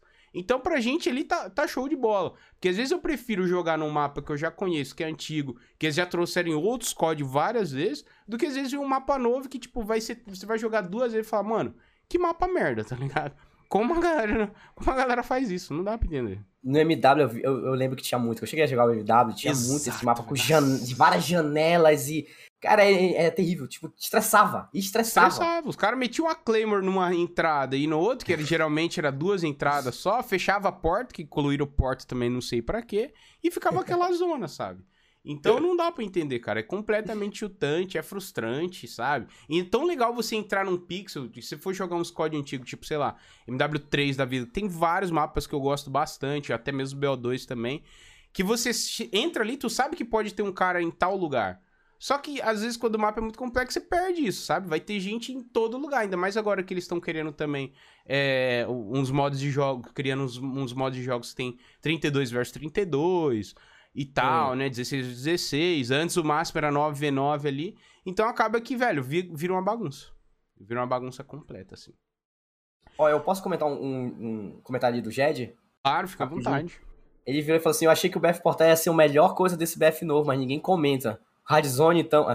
É, enfim. É verdade, isso eu queria que você comentasse pra nós também depois do Hardzone. O, o, bom, papai, vai falar do portal. Vai, vai. Bom, ah, sabe, já, já, chegou, sabe, sabe o que é o portal? O portal. É tipo, ele, é um... ele consegue. Mas explica pra gente, que eu não sei muito a fundo, não. O portal é uma ideia que, por si só, podia ser um jogo completamente separado. Né? Porque, só que no Battlefield 2042 ele é um modo. É um sandbox, né? Tipo um sandbox do Battlefield. Tipo isso. Então, ele, nesse, no portal tem os, tem os mapas do Battlefield 2042 e mais dois mapas de outras eras de Battlefield, como Battlefield 3, Battlefield Bad Company, Battlefield 1942. Não só os mapas, como também tem armamentos, tem é, os exércitos e tem os veículos. Então, tu pode ir lá no Battlefield Portal e criar um servidor com as tuas regras. E as tuas regras podem ser do mais variado tipo. Sabe? Tu pode criar até um clássico conquista 32 contra 32, ou tu pode criar, sei lá, oito jogadores contra 100 bots. E tu só pode jogar de faca, sabe? Tem, um... É, tu pode fazer um monte de coisa lá no portal. Então, como eu te falei, funcionar como jogos por si só o portal. Atualmente, como eu falei, tem três modos: All Out War, o Hazard Zone e o portal. Se tu remover o Hazard Zone e o All Out War e deixar só o portal, cara, eu acho que o Battlefield 2042 vai ser um sucesso. Caraca. Porque a melhor parte do Battlefield 2042 tá no portal. É um, é um negócio que, tipo, não é. Principalmente aqui no Brasil, não tem muitos servidores, as pessoas não jogam muito. Uhum. Mas claramente a melhor parte do Battlefield tá lá. Porque justamente tu pode criar tudo, tu pode fazer de tudo. Então, os modos que tem atualmente no All Out War, é lá no portal. E se tu acha que os modos, assim, tipo, 128 pessoas é uma coisa que eu acho, nunca gostei dessa ideia, é, são muitas pessoas por partida, tu pode criar uma partida no mapa, qualquer um dos mapas, que vai ser de um tamanho reduzido, para 64 só, que para mim é o ideal por exemplo. Então, o portal, para mim, se fosse lançado só o portal no Battlefield 2042, teria sido um sucesso retumbante, talvez. E a comunidade ah, sabe fazer coisa assim, às vezes até melhor do que a própria desenvolvedora, né, cara? É incrível. Não, porque eles são jogadores assíduos, né? Como a gente tá Sim. falando, parece que os desenvolvedores não jogam. E a comunidade é tryhard, né? Eles são muito dedicados, exatamente. Essa é a palavra. Isso, é, isso é um, um, negócio legal da comunidade Battlefield, cara. Eles sempre foram fãs, assim, die hard, sabe? São, tem pessoas ali dentro que elas são elas são apaixonadíssimas por essa franquia, então elas se dedicam o que for por ela, sabe? Seja jogando, seja criando, enfim, ele dá um jeito ali, seja criando é, é, é, é campeonatos até, tem sempre essa pessoa ali dentro do, do, Battlefield. Que pode também é um problema, porque às vezes tem uma mudança, o cara não gosta, e o cara é muito fã, ele vai descer o pau, mas enfim, faz parte, né? Faz parte, faz parte. Faz parte, é totalmente normal. O, o Hazard Zone, Cara, o Hazard Zone, eu queria poder dizer para ti, assim, não, eles tiveram essa ideia aqui e não funcionou, mas nem isso eu consigo te dizer. O Hazard Zone parece que é uma ideia abstrata que eles resolveram botar lá dentro e é isso. Acabou. Não funciona, nada, nada funciona no Hazard Zone. Nada. É um modo completamente vazio de tudo que pensar. Não tem competitividade, é, não serve para muita coisa, não faz muito sentido ali dentro, é um modo meio vazio, até tu jogando, sabe? É um, cara, é um, é um Hazard Zone foi uma gigantesca perda de tempo. Gigantesca. Acho que eles tinham até uma ideia boa, que eles claramente não executaram a ideia total. Eles fizeram, deixaram ali pela metade, como é o Battlefield 2042, é um jogo pela metade, o Hazard Zone é a maior evidência disso. É bizarro, né? Porque eles, eles parecem eu, às vezes, nos projetos. Eles querem fazer tudo ao mesmo tempo, aí lança tudo pela metade, né? em vez de Sim. focar numa coisa só. Focava, focava no portal e focava no All Acabou. O portal, é. cara, o portal é maravilhoso. Nenhum outro jogo até agora, no momento, teve a ideia. Já ouviu falar no Garry's Mod? Já, que é um mod de, de CS até, né? Baseado de CS. É. Que criar um vários mod... Sim, velho, muita coisa. Isso é infinito, é né? Isso é o portal. Sabe? E é usado a engine do Battlefield, isso é incrível, é um negócio gigantesco o portal. E é uma ideia, tipo, completamente secundária lá de dentro do Battlefield 2042. Eu não sei como eles, tipo, deixaram isso acontecer. Não sei como você deixaram acontecer. Cara, eles poderiam lançar só um portal. É bizarro, é bizarro. É, tipo assim, isso pelo menos mostra o quanto eles estão desconectados com o seu próprio público, sabe? É verdade, é verdade. Eles estão completamente tudo, desconectados. É incrível tudo. isso que está acontecendo. Eu Não lembro, sei isso tá que, acontecendo. eu lembro que na época, antes deles anunciarem o Hazard Zone, que tava a época de vazamento, todo mundo hypado, e todo mundo tava esperando o quê? Obviamente, um Battle Royale, gratuito. E eu acho que o fato de não ser nenhum nem outro agravou ainda mais o problema, né? Porque tava todo mundo esperando um modo grande escala e gratuito. E foi baseado até mais ou menos ali no Escape from Tarkov, né? Que tu pega uns bagulho e depois se escapa do Sim. mapa e tal. Então, hoje em dia ninguém joga, então. Tá, tipo, totalmente abandonado. Eles falam ainda, tem algumas melhorias, alguma coisa? Como é que tá o andamento? A Zone tem melhorias. A gente não sabe se vai ter evolução lá de dentro da Zone, a gente não tem informação nenhuma disso. Eles, tipo assim, já estão consertando, mas ninguém joga. Ninguém joga aquilo. Completamente avulso ali. Completamente avulso, sabe? E não dá pra saber, cara, qual é a ideia. Tipo, se tem um futuro ali ou não. A gente não, não tem nem como te responder isso, porque a gente não tem essa informação. A gente não sabe os planos futuros da DICE. Os planos futuros da DICE sabe que vai ter uma primeira temporada do Battlefield 2042. Eles sabem que estão empenhados em melhorar o Battlefield 2042. E que eles vão fazer o redesenhar os mapas. Fora isso, acabou. Tá totalmente um tiro no escuro. pra Dá- todos os dá um- lados. Dá, dá um tiro no escuro. assim. Cara, Ele tem triste feito demais. boas atualiza- atualizações, como foi a última, mas precisa de muita coisa. Tipo, não sei se ficou sabendo, tipo, teve um- umas semanas atrás aí, acho que começo do mês, é, o Battlefield na Steam atingiu menos de mil jogadores simultâneos. Uma franquia do porte do Battlefield atingindo menos de mil jogadores jogando. Meu Deus. Cara, é um negócio completamente triste. Triste pra quem é fã da franquia. Isso no mundo inteiro, não é nem no Brasil. Não, o mundo inteiro, na Steam inteira, menos de mil pessoas jogando. Mas É assim, verdade. claro que a Steam é só uma das plataformas, não são todas. Mas, cara, deixa muito evidente que não, não é só ali na Steam que tem pouquíssimas pessoas jogando. Dá pra sentir isso tu, quando tu entrava no jogo. Aqui no Brasil, principalmente, melhorou com o último update. Então eu espero que eles consigam seguir pelo menos uma linha que não demore muito, Sim. Pro pessoal aos poucos ir voltando e ir ficando. Porque o, mais, o principal é ficar. Sabe? É É, reter. essa jogar uma vez por semana só não é isso que eles querem, né? Eles querem Não os é isso que caras quero. jogando todo dia ali, ó. O Zero comentou aqui no chat. O Tom Henderson falou que MW2 vai ter um modo igual Hard Zone. Ha- Hard Zone. Cara, depois de ouvir tudo que o, o Rinashi falou aqui, eu espero que não, sinceramente. Mas vamos ver Ou como é que que- vai ser, né? pelo menos seja um modo assim com uma ideia bem fechada. Porque É. o Hard Zone é. E mais bem executada, né? A Zone é uma ideia abstrata. É. Mas assim, uma coisa que eu acredito que eles fazem, fazem bem isso no COD, pelo menos, cara. Eles desenvolvem várias empresas, é um negócio que sempre aconteceu nos COD, nunca é só uma que tá fazendo o COD. Ou é uma. O jogo, o jogo atual é uma empresa que cuida e quem tá fazendo o próximo é uma outra. Uhum. Isso no Battlefield nunca aconteceu. No Battlefield sempre foi a DICE, e às É. vezes a DICE passou por época, tipo, no Battlefield 5, que ela era dividida em dois jogos, que era o Battlefront 2 e o Battlefield. E ao mesmo tempo tem que criar o Battlefield novo, o Battlefield novo, então, tipo, é uma, é uma equipe reduzida. Então não vai funcionar. É. É, O COD é, às, vezes, tem isso. às vezes o bom do COD é isso porque você tem outras empresas que traz visões diferentes. Muitas das vezes uma empresa cria uma coisa que acaba ficando para outras também, né? Então acaba que uma vai complementando a outra de alguma forma, né? E quando é uma empresa só, fica às vezes até meio acomodado. Talvez isso tenha faltado no Battlefield, nesse, principalmente nesses últimos anos aí, uma empresa diferente com uma visão diferente. Talvez seja uma ideia legal aí de ser Talvez seja-. A- atualmente, é, a antiga DICE LA, que sempre foi uma, uma empresa de suporte Battlefield, ela nunca criou um jogo sozinha. Ela sempre, tipo, ou ajudou no desenvolvimento, ou ela dava depois o suporte pós-lançamento. É, hoje ela virou a. É, esque- Cap, né, esqueci o nome dela. Mas é a antiga DICE LA, e agora, tipo assim, ela também tá ali no Battlefield envolvidas. é, não só no suporte, mas na criação também de modos, segundo aí informaram. Então bora ver, talvez aí comece a se mudar um pouco nesse sentido aí, porque o Battlefield começou a ter mais empresas, um pouco mais de empresas envolvidas no seu desenvolvimento, não é só a DICE Suécia. Agora tem uma outra ali para dar um suporte maior. Até também que a EA anunciou, ia já criar um estúdio para isso, vai ser criado um universo Battlefield. Então os Battlefields, a pelo menos a partir do 2042, não sei se isso vai mudar no futuro, é, os próximos jogos vão ter conexões entre si. Uhum. Então vai ser mais ou menos o que já acontece hoje no código. Por mais que ele volte no tempo, tem uma conexão ali com o Warzone. Sabe? Ele prega todo no Warzone ali. Talvez. Então, agora, tipo, por exemplo, especialistas, talvez, que temos hoje no, no 2042, mas à frente faça mais sentido, tipo, se você personagens do Battlefield novos e tudo mais. Aquele cenário que nós temos no Battlefield 2042 seja o mesmo cenário seja no próximo Battlefield. Ou Isso é legal que cria uma relação, né, com o público também.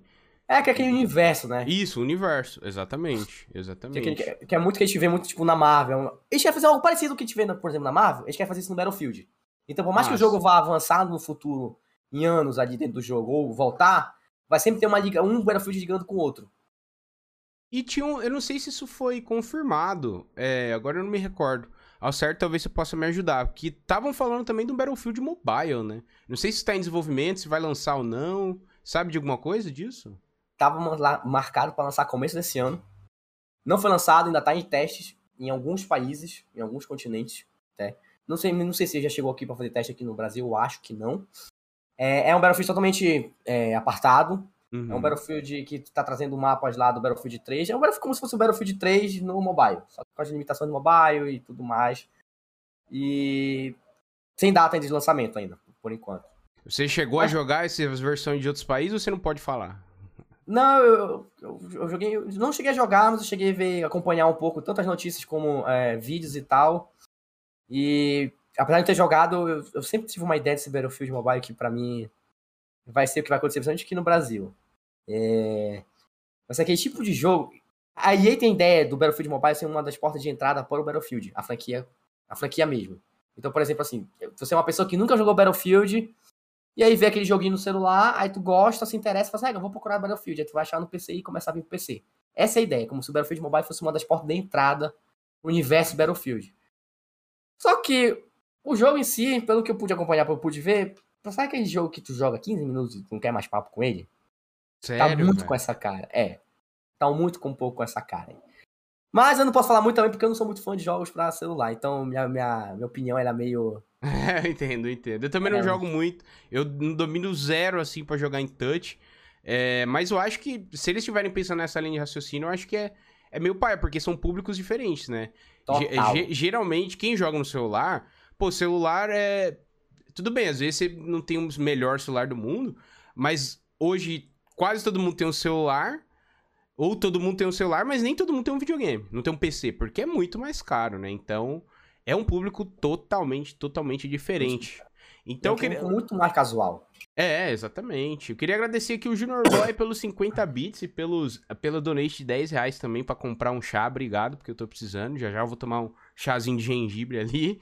E ele falou: o grande problema é que comemos, entre aspas, nas mãos das empresas. Elas não, elas não respeitam os fãs. Isso que é bizarro, porque isso é uma coisa que a gente sofre no COD. Que eles estão tão preocupados em trazer novos públicos que eles meio que em algumas coisas e aspectos, eles esquecem da galera que é fiel ali, tá ligado?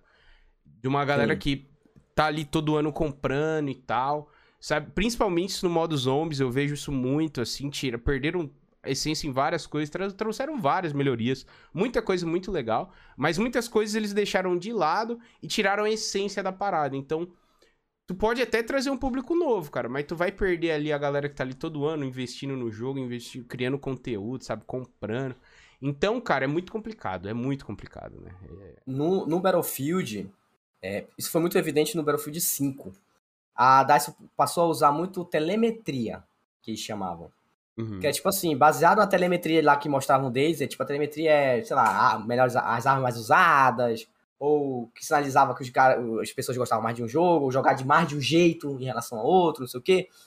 Baseado nas telemetrias que eles tinham lá, nesses dados, eles faziam mudanças tipo a mudança de TTK.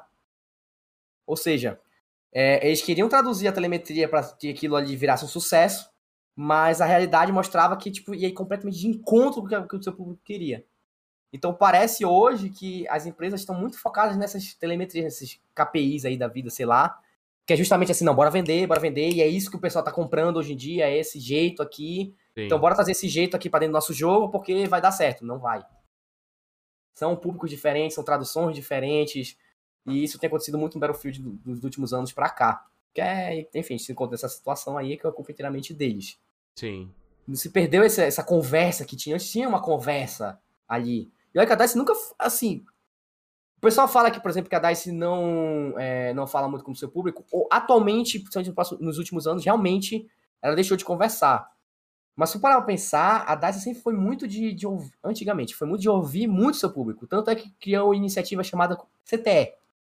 Época do Battlefield 4, Battlefield 4 tava completamente quebrado, tava triste. E aí a DICE chegou assim, olha, a gente vai criar um ambiente aqui e a gente, as novas atualizações que vão ser implementadas futuramente no Battlefield, a gente vai jogar aqui nela, nesse, nesse, nesse CTE. Vocês testam e mandam um feedback pra gente. Então, tipo assim, tu chegava lá, testava e tu mandava um feedback. E tipo assim, ah, essa parte aqui do mapa não tá legal. Cara, quando vinha a atualização, eles mudavam essa parte do mapa. Então o mapa, o acessório, a arma já chegava mais ou menos ali, baseado no feedback que os jogadores deles davam. Então quando chegava a atualização, além de tu saber o que esperar da atualização, o cara chegava mais ou menos daquele jeito que, porra, isso aqui tá show. Entendeu? Uhum. E é uma coisa que se perdeu, se perdeu completamente nos últimos anos, seja lá por qual motivo. Eles viraram sabições, não sei.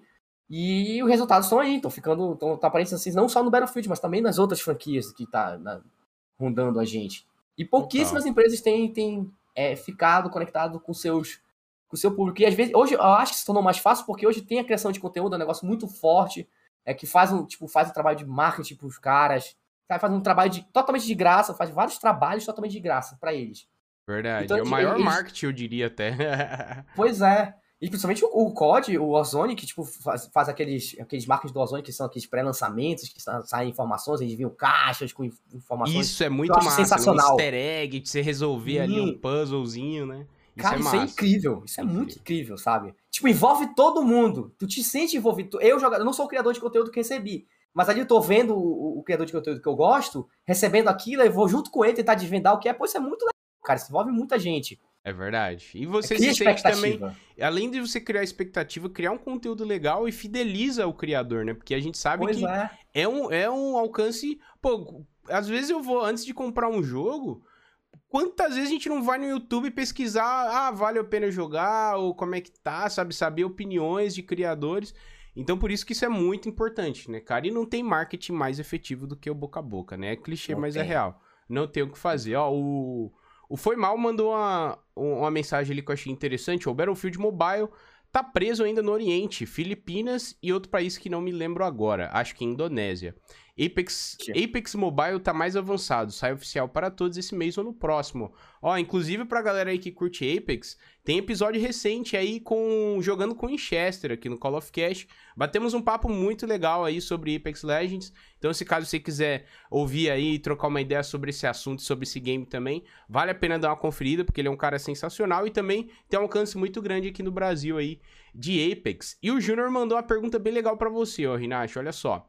Fest, gostaria ah. de saber do convidado ele que ele gostaria de adentrar no mundo do BF. Por qual você recomenda ele começar? É, Pergunta BF boa, hein? É difícil. boa. É difícil. Júnior, é, não sei se chegaste a ouvir antes, mas um dos problemas do Battlefield é que de um jogo pro outro ele muda muito. Porque as mecânicas que tu conhece no jogo, elas não se traduzem no jogo seguinte. Então, Cara, o que eu posso te recomendar de verdade seria o Battlefield 3. Ou o Battlefield 4. Acho, acho, tu vai, eu acredito que hoje em dia tu ainda encontra servidores em ambos.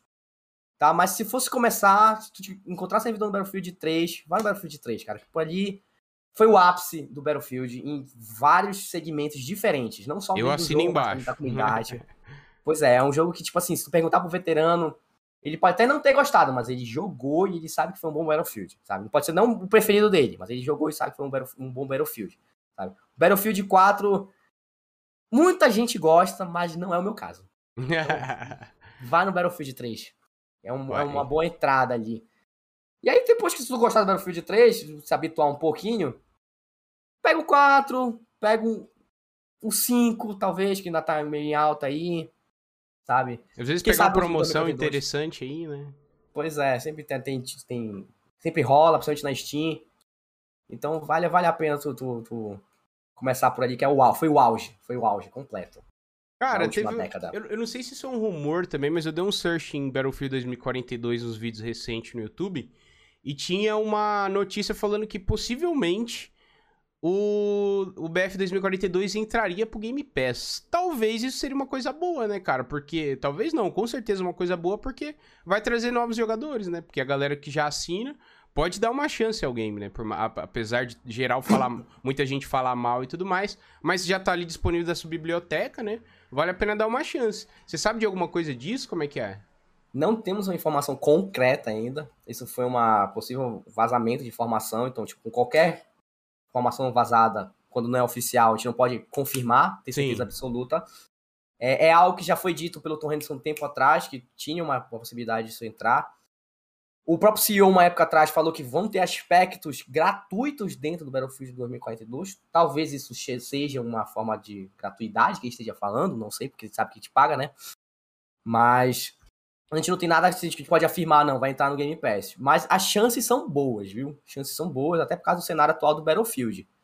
Faz então, sentido, né? Vai ser bom pra Faz muito sentido. Faz muito sentido. Isso aconteceu no Battlefield 5, mas ali no final da sua vida. Ele foi adicionado no Game Pass e deu um boom bem legal no jogo. Assim, o jogo não tava na UTI como tava o 2042, com menos de mil jogadores simultâneos na Steam. Mas foi nítido a entrada de jogadores novos ali, quando saiu no Game Pass, e foi muito bacana essa época, foi muito bacana mesmo. Porque é curioso, porque aquelas pessoas que já vinham acompanhando Battlefield 5 já estavam meio que tipo, ressentidas do jogo. Jogavam, mas era o único Battlefield, o mais atual. Uhum. Passou por uma série de problemas e continua no jogo e joga porque é Battlefield. Então tem aquele meio, sabe, joga meio puto, meio se divertindo. E aí chegou uma leva inteiramente nova de jogadores que não passaram nada disso. Chegaram a pegar aquele jogador, eh, o jogo daquele, daquele estado e simplesmente amaram o Battlefield 5. E, pô, esse Battlefield é um dos melhores já feitos, sabe? Umas afirmações assim que a gente olha e fica, meu Deus, esse cara for. Afirmações emocionadas. Isso... se o cara falar isso no meio da rua, perde fã de Battlefield, ele vai pegar porrada. sabe? E é, é, mas é legal ver esse, esse contraste, assim, de públicos, assim, quando entra um público inteiramente novo. É o que aconteceu muito com o Battlefield 4, inclusive. Que é, eu sou um parte do público que pegou todos os problemas dele, fiquei ali com todos os problemas, e hoje em dia eu não consigo gostar do Battlefield 4, cara. Eu jogo e tal, mas de longe, assim, é um dos Battlefields assim, que eu tenho muito ressentimento. De verdade. Mas Pode se for pegar assim, uma grande maioria, não, Battlefield 4 é um dos melhores Battlefield já feito. É, geralmente, é assim, eu não sou tão, né, dentro da comunidade, mas pelo menos meus círculos sempre falam, tipo, o 3 e o 4. 3 e o 4. Pois é. São os melhores. Ainda é muito bem, muito bem jogado ainda. E sobre as campanhas, cara? Você, você curte também ou você não joga? Você é só do multiplayer? Sou só do multiplayer. Porque naquela época, lá atrás, não existia campanha. É verdade. Só existia mapas com bots. Eu só jogava com isso. Quando começou a sair campanha, eu não ligava pra campanha, nem um pouco. Eu só queria jogar multiplayer e tal. Mas assim, acho que eu posso comentar um pouco. A melhor campanha de Battlefield até hoje continua sendo Bad Company. Então, se perguntar pro veterano, a campanha do Battlefield Bad Company ainda é uma das melhores campanhas já feitas dentro da franquia. É, Battlefield 3 tem uma campanha ok, Battlefield 4 tem uma campanha ok, Battlefield 1 é boa também, não tão boa assim que ali com o Battlefield 3 e 4, o 5 é terrível, horrível, o 2042 não veio sem campanha. Caraca, engraçado, só um parênteses, desculpa te cortar, porque tem um menino no meu chat que ele me enche o saco para jogar a campanha do, do 5 que fala que é a melhor, que cada um é numa parte, que não sei o que, que ele faz até vídeo de, da campanha, destrinchando e tal. Agora você até me desanimou, porque. não, eu não recomendo a campanha do 5, de verdade. São campanhas assim, muito. Sabe, tu vê aquilo que, tipo, meu Deus, por que eles fizeram isso? São campanhas preguiçosas. É porque eu não manjo muito de história. História nunca foi meu forte, então não me chama muita atenção. O que eu gosto, claro, no, no, quando o lance é FPS, né? Que uhum. com história de guerra e tal. Porque, assim, para mim tem que ser divertido ali as missões e tal, porque a, a, história em si não é uma coisa que, pô, vou jogar por causa da história, né? Mas, mas é, o, é o, pelo menos na questão do multiplayer, pelo menos do 5, tu falou muito bem, né? De várias, várias mecânicas e tal, mas eu não cheguei a jogar, infelizmente, e a campanha é muito menos. Eu nem sei se tem no Game Pass até. Eu acho que tem, no 5 eu acho que tem, eu acho que tá lá, tem, tem Play lá, deve, o Battlefield 5 deve estar disponível. Pode jogar. Pô, Agora e... a campanha realmente. Não é seu forte, ah, né? Mais um multiplayer. te entendo, a do te Bad entendo. Company. Tanto que a do, a do Bad Company. Até hoje se pedem pelo, pelo Bad Company 3. O Bad, Bad Company marcou bastante, porque tinha uma excelente campanha e o multiplayer era muito bom. E um dos Battlefields que, né, como ele, ele foi feito para console. Então foi um Battlefield que o multiplayer era muito voltado para infantaria. Por isso que era a época de auge do, do, do, modo investida, que eu te falei que tu ia gostar. Aham. Uhum. Então, Bad Company não tinha aviões, por exemplo, só tinha helicópteros. Era o máximo de veículos que chegava, né? Helicópteros. Pode crer, pode E é crer. muito. E, e até saindo um pouco do BF, cara, indo pra tua vida, que tu até comentou rapidamente ali que você é desenvolvedor, e quando a gente tava marcando também nosso papo, é, você falou que também, além de produzir conteúdo pra internet, tem um trampo fixo, né? E eu Uhum. queria que você comentasse um pouco, você programa aí em que linguagem, o que, que tu faz exatamente? Cara, atualmente eu trabalho, eu faço parte de uma empresa que presta serviço para o Banco do Estado aqui do Pará, que é o Uhum. Banco Pará e tal. Então eu trabalho ali mexendo com o sistema de crédito, que infelizmente eu trabalho com Java, que é uma, uma linguagem muito disseminada, muito famosa. O meu único problema é que eu trabalho com Java antigo pra caramba, Caraca. que é triste. Mas eu já tô nesse mercado da tecnologia já vai fazer uns oito anos já, já mexi com... Já tive vários cargos diferentes, já fui só front-end, que mexia só com a experiência do usuário, só com o usuário, tipo, mexer com a tela. Eu era eu que gosto dessa parte, hein? Eu acho legal. Quase, Pois quase é. adentrei, né? Eu sou, eu sou, desculpa te cortar, mas comentando rapidamente, é que, como eu te falei antes da gente começar aqui, eu sou formado em design, né? Uhum. E, e isso, o, o user experience é uma parada que me chama a atenção. Eu sempre gostei. E fiz É um curso de uma. Numa época eu fiz um curso também de desenvolvimento de jogos e C Sharp também, de aplicativo e site também e tal. É um pouquinho de CSS, mas eu vi que aquilo não era pra mim. Minha parada é comunicação. Dá muita dor de cabeça É, a Dá programação. um pouquinho.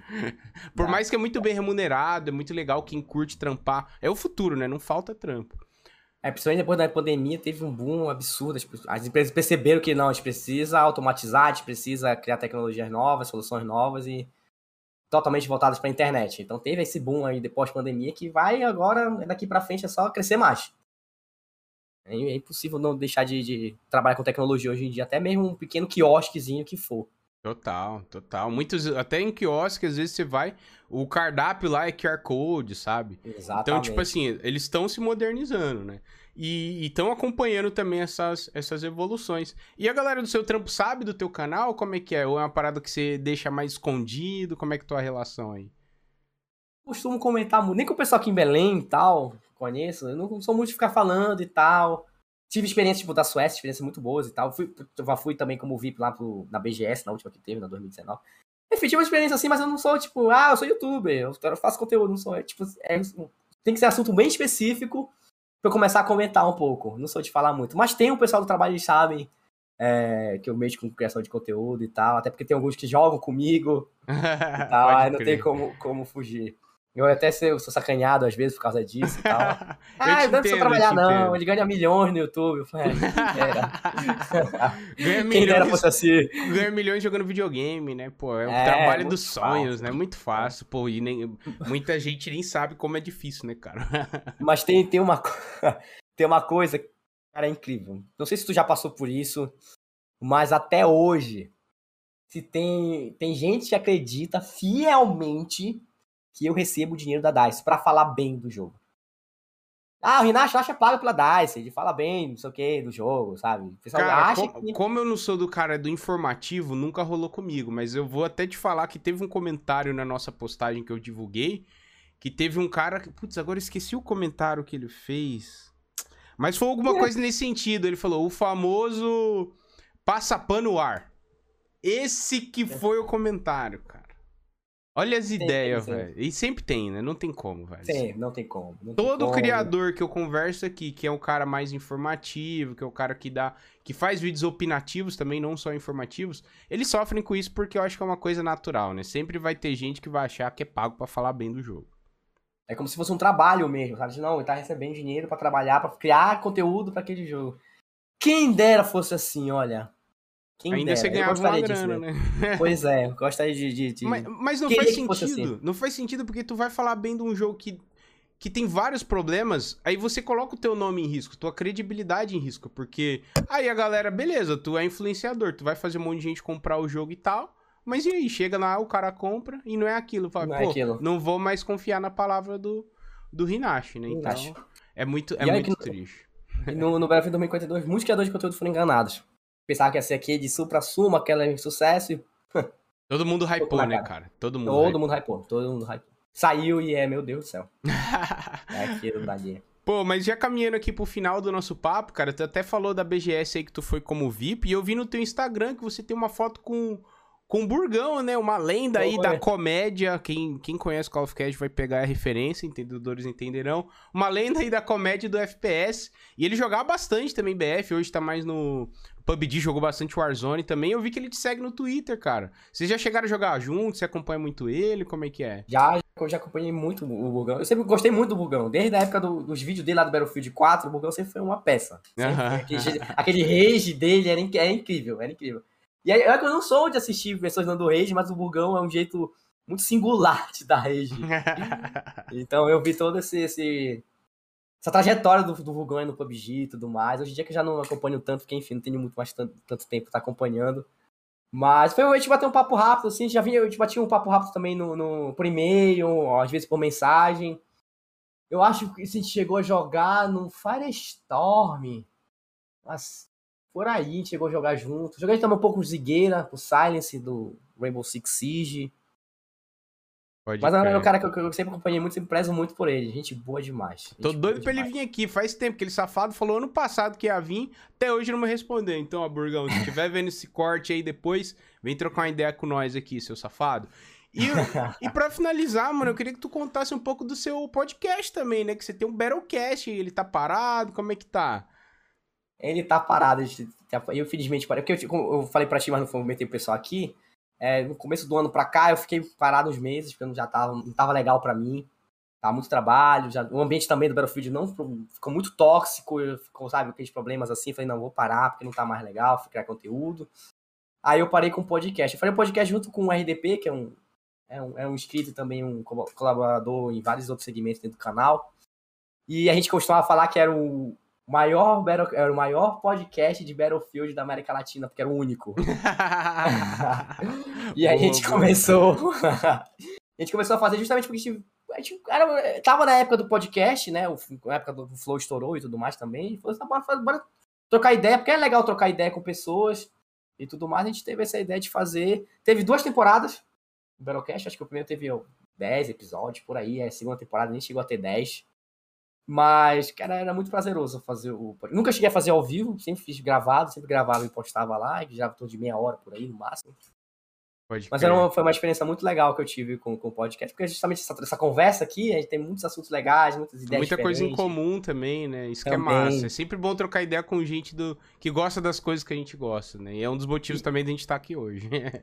e eu acho que eu, tipo, um dos melhores trunfos assim, do podcast é justamente assim, principalmente para mim, é, no Battlefield, que, tipo assim, traz ideias novas, porque as pessoas, às vezes, elas são muito dentro da caixinha, a gente, tipo, não, bora chamar aqui um cara que só joga de veículo para falar de veículo e infantaria, para ter a visão dele, bora chamar um cara aqui que ele faz modelagem 3D para falar um pouco do Battlefield, porque a modelagem dele não é tão boa, sabe? Então são vários assuntos assim que é, é bacana de, de discutir. Com certeza. mais pra quem joga do jogo. Quem gosta e fora que dá pra você dissertar por horas, né, sobre o assunto. Igual, meu, a gente Sim. tá aqui, ó duas horas conversando praticamente e passou voando. E olha o tanto de coisa que a gente comentou. E ainda eu, que eu fiquei até meio, entre aspas, preocupado, falei, pô, tem muitos anos que eu não jogo Battlefield, né?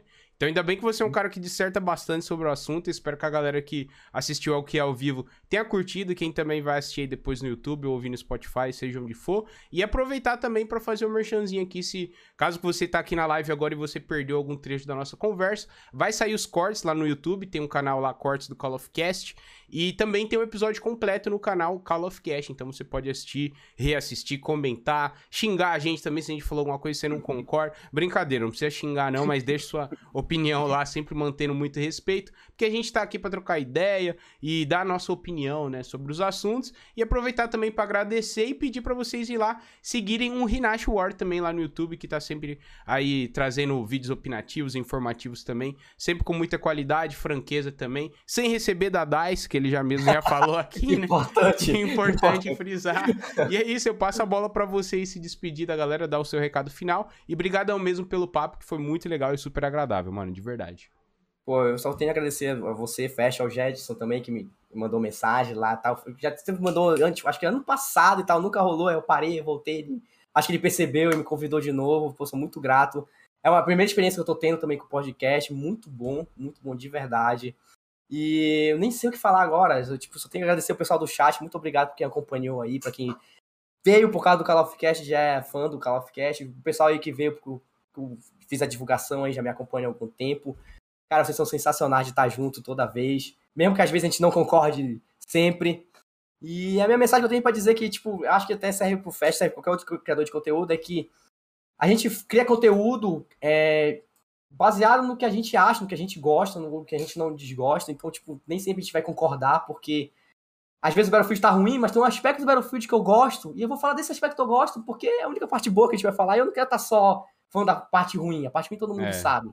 Então a gente cria conteúdo justamente porque a gente gosta disso daqui, a gente gosta de estar junto dessa, dessa conversa de bate-papo e tudo mais. E se a gente e... reclama é porque a gente se importa, isso é importante Exatamente. também. Né? Não é só porque a gente é chato, porque a gente quer que a parada melhore, né?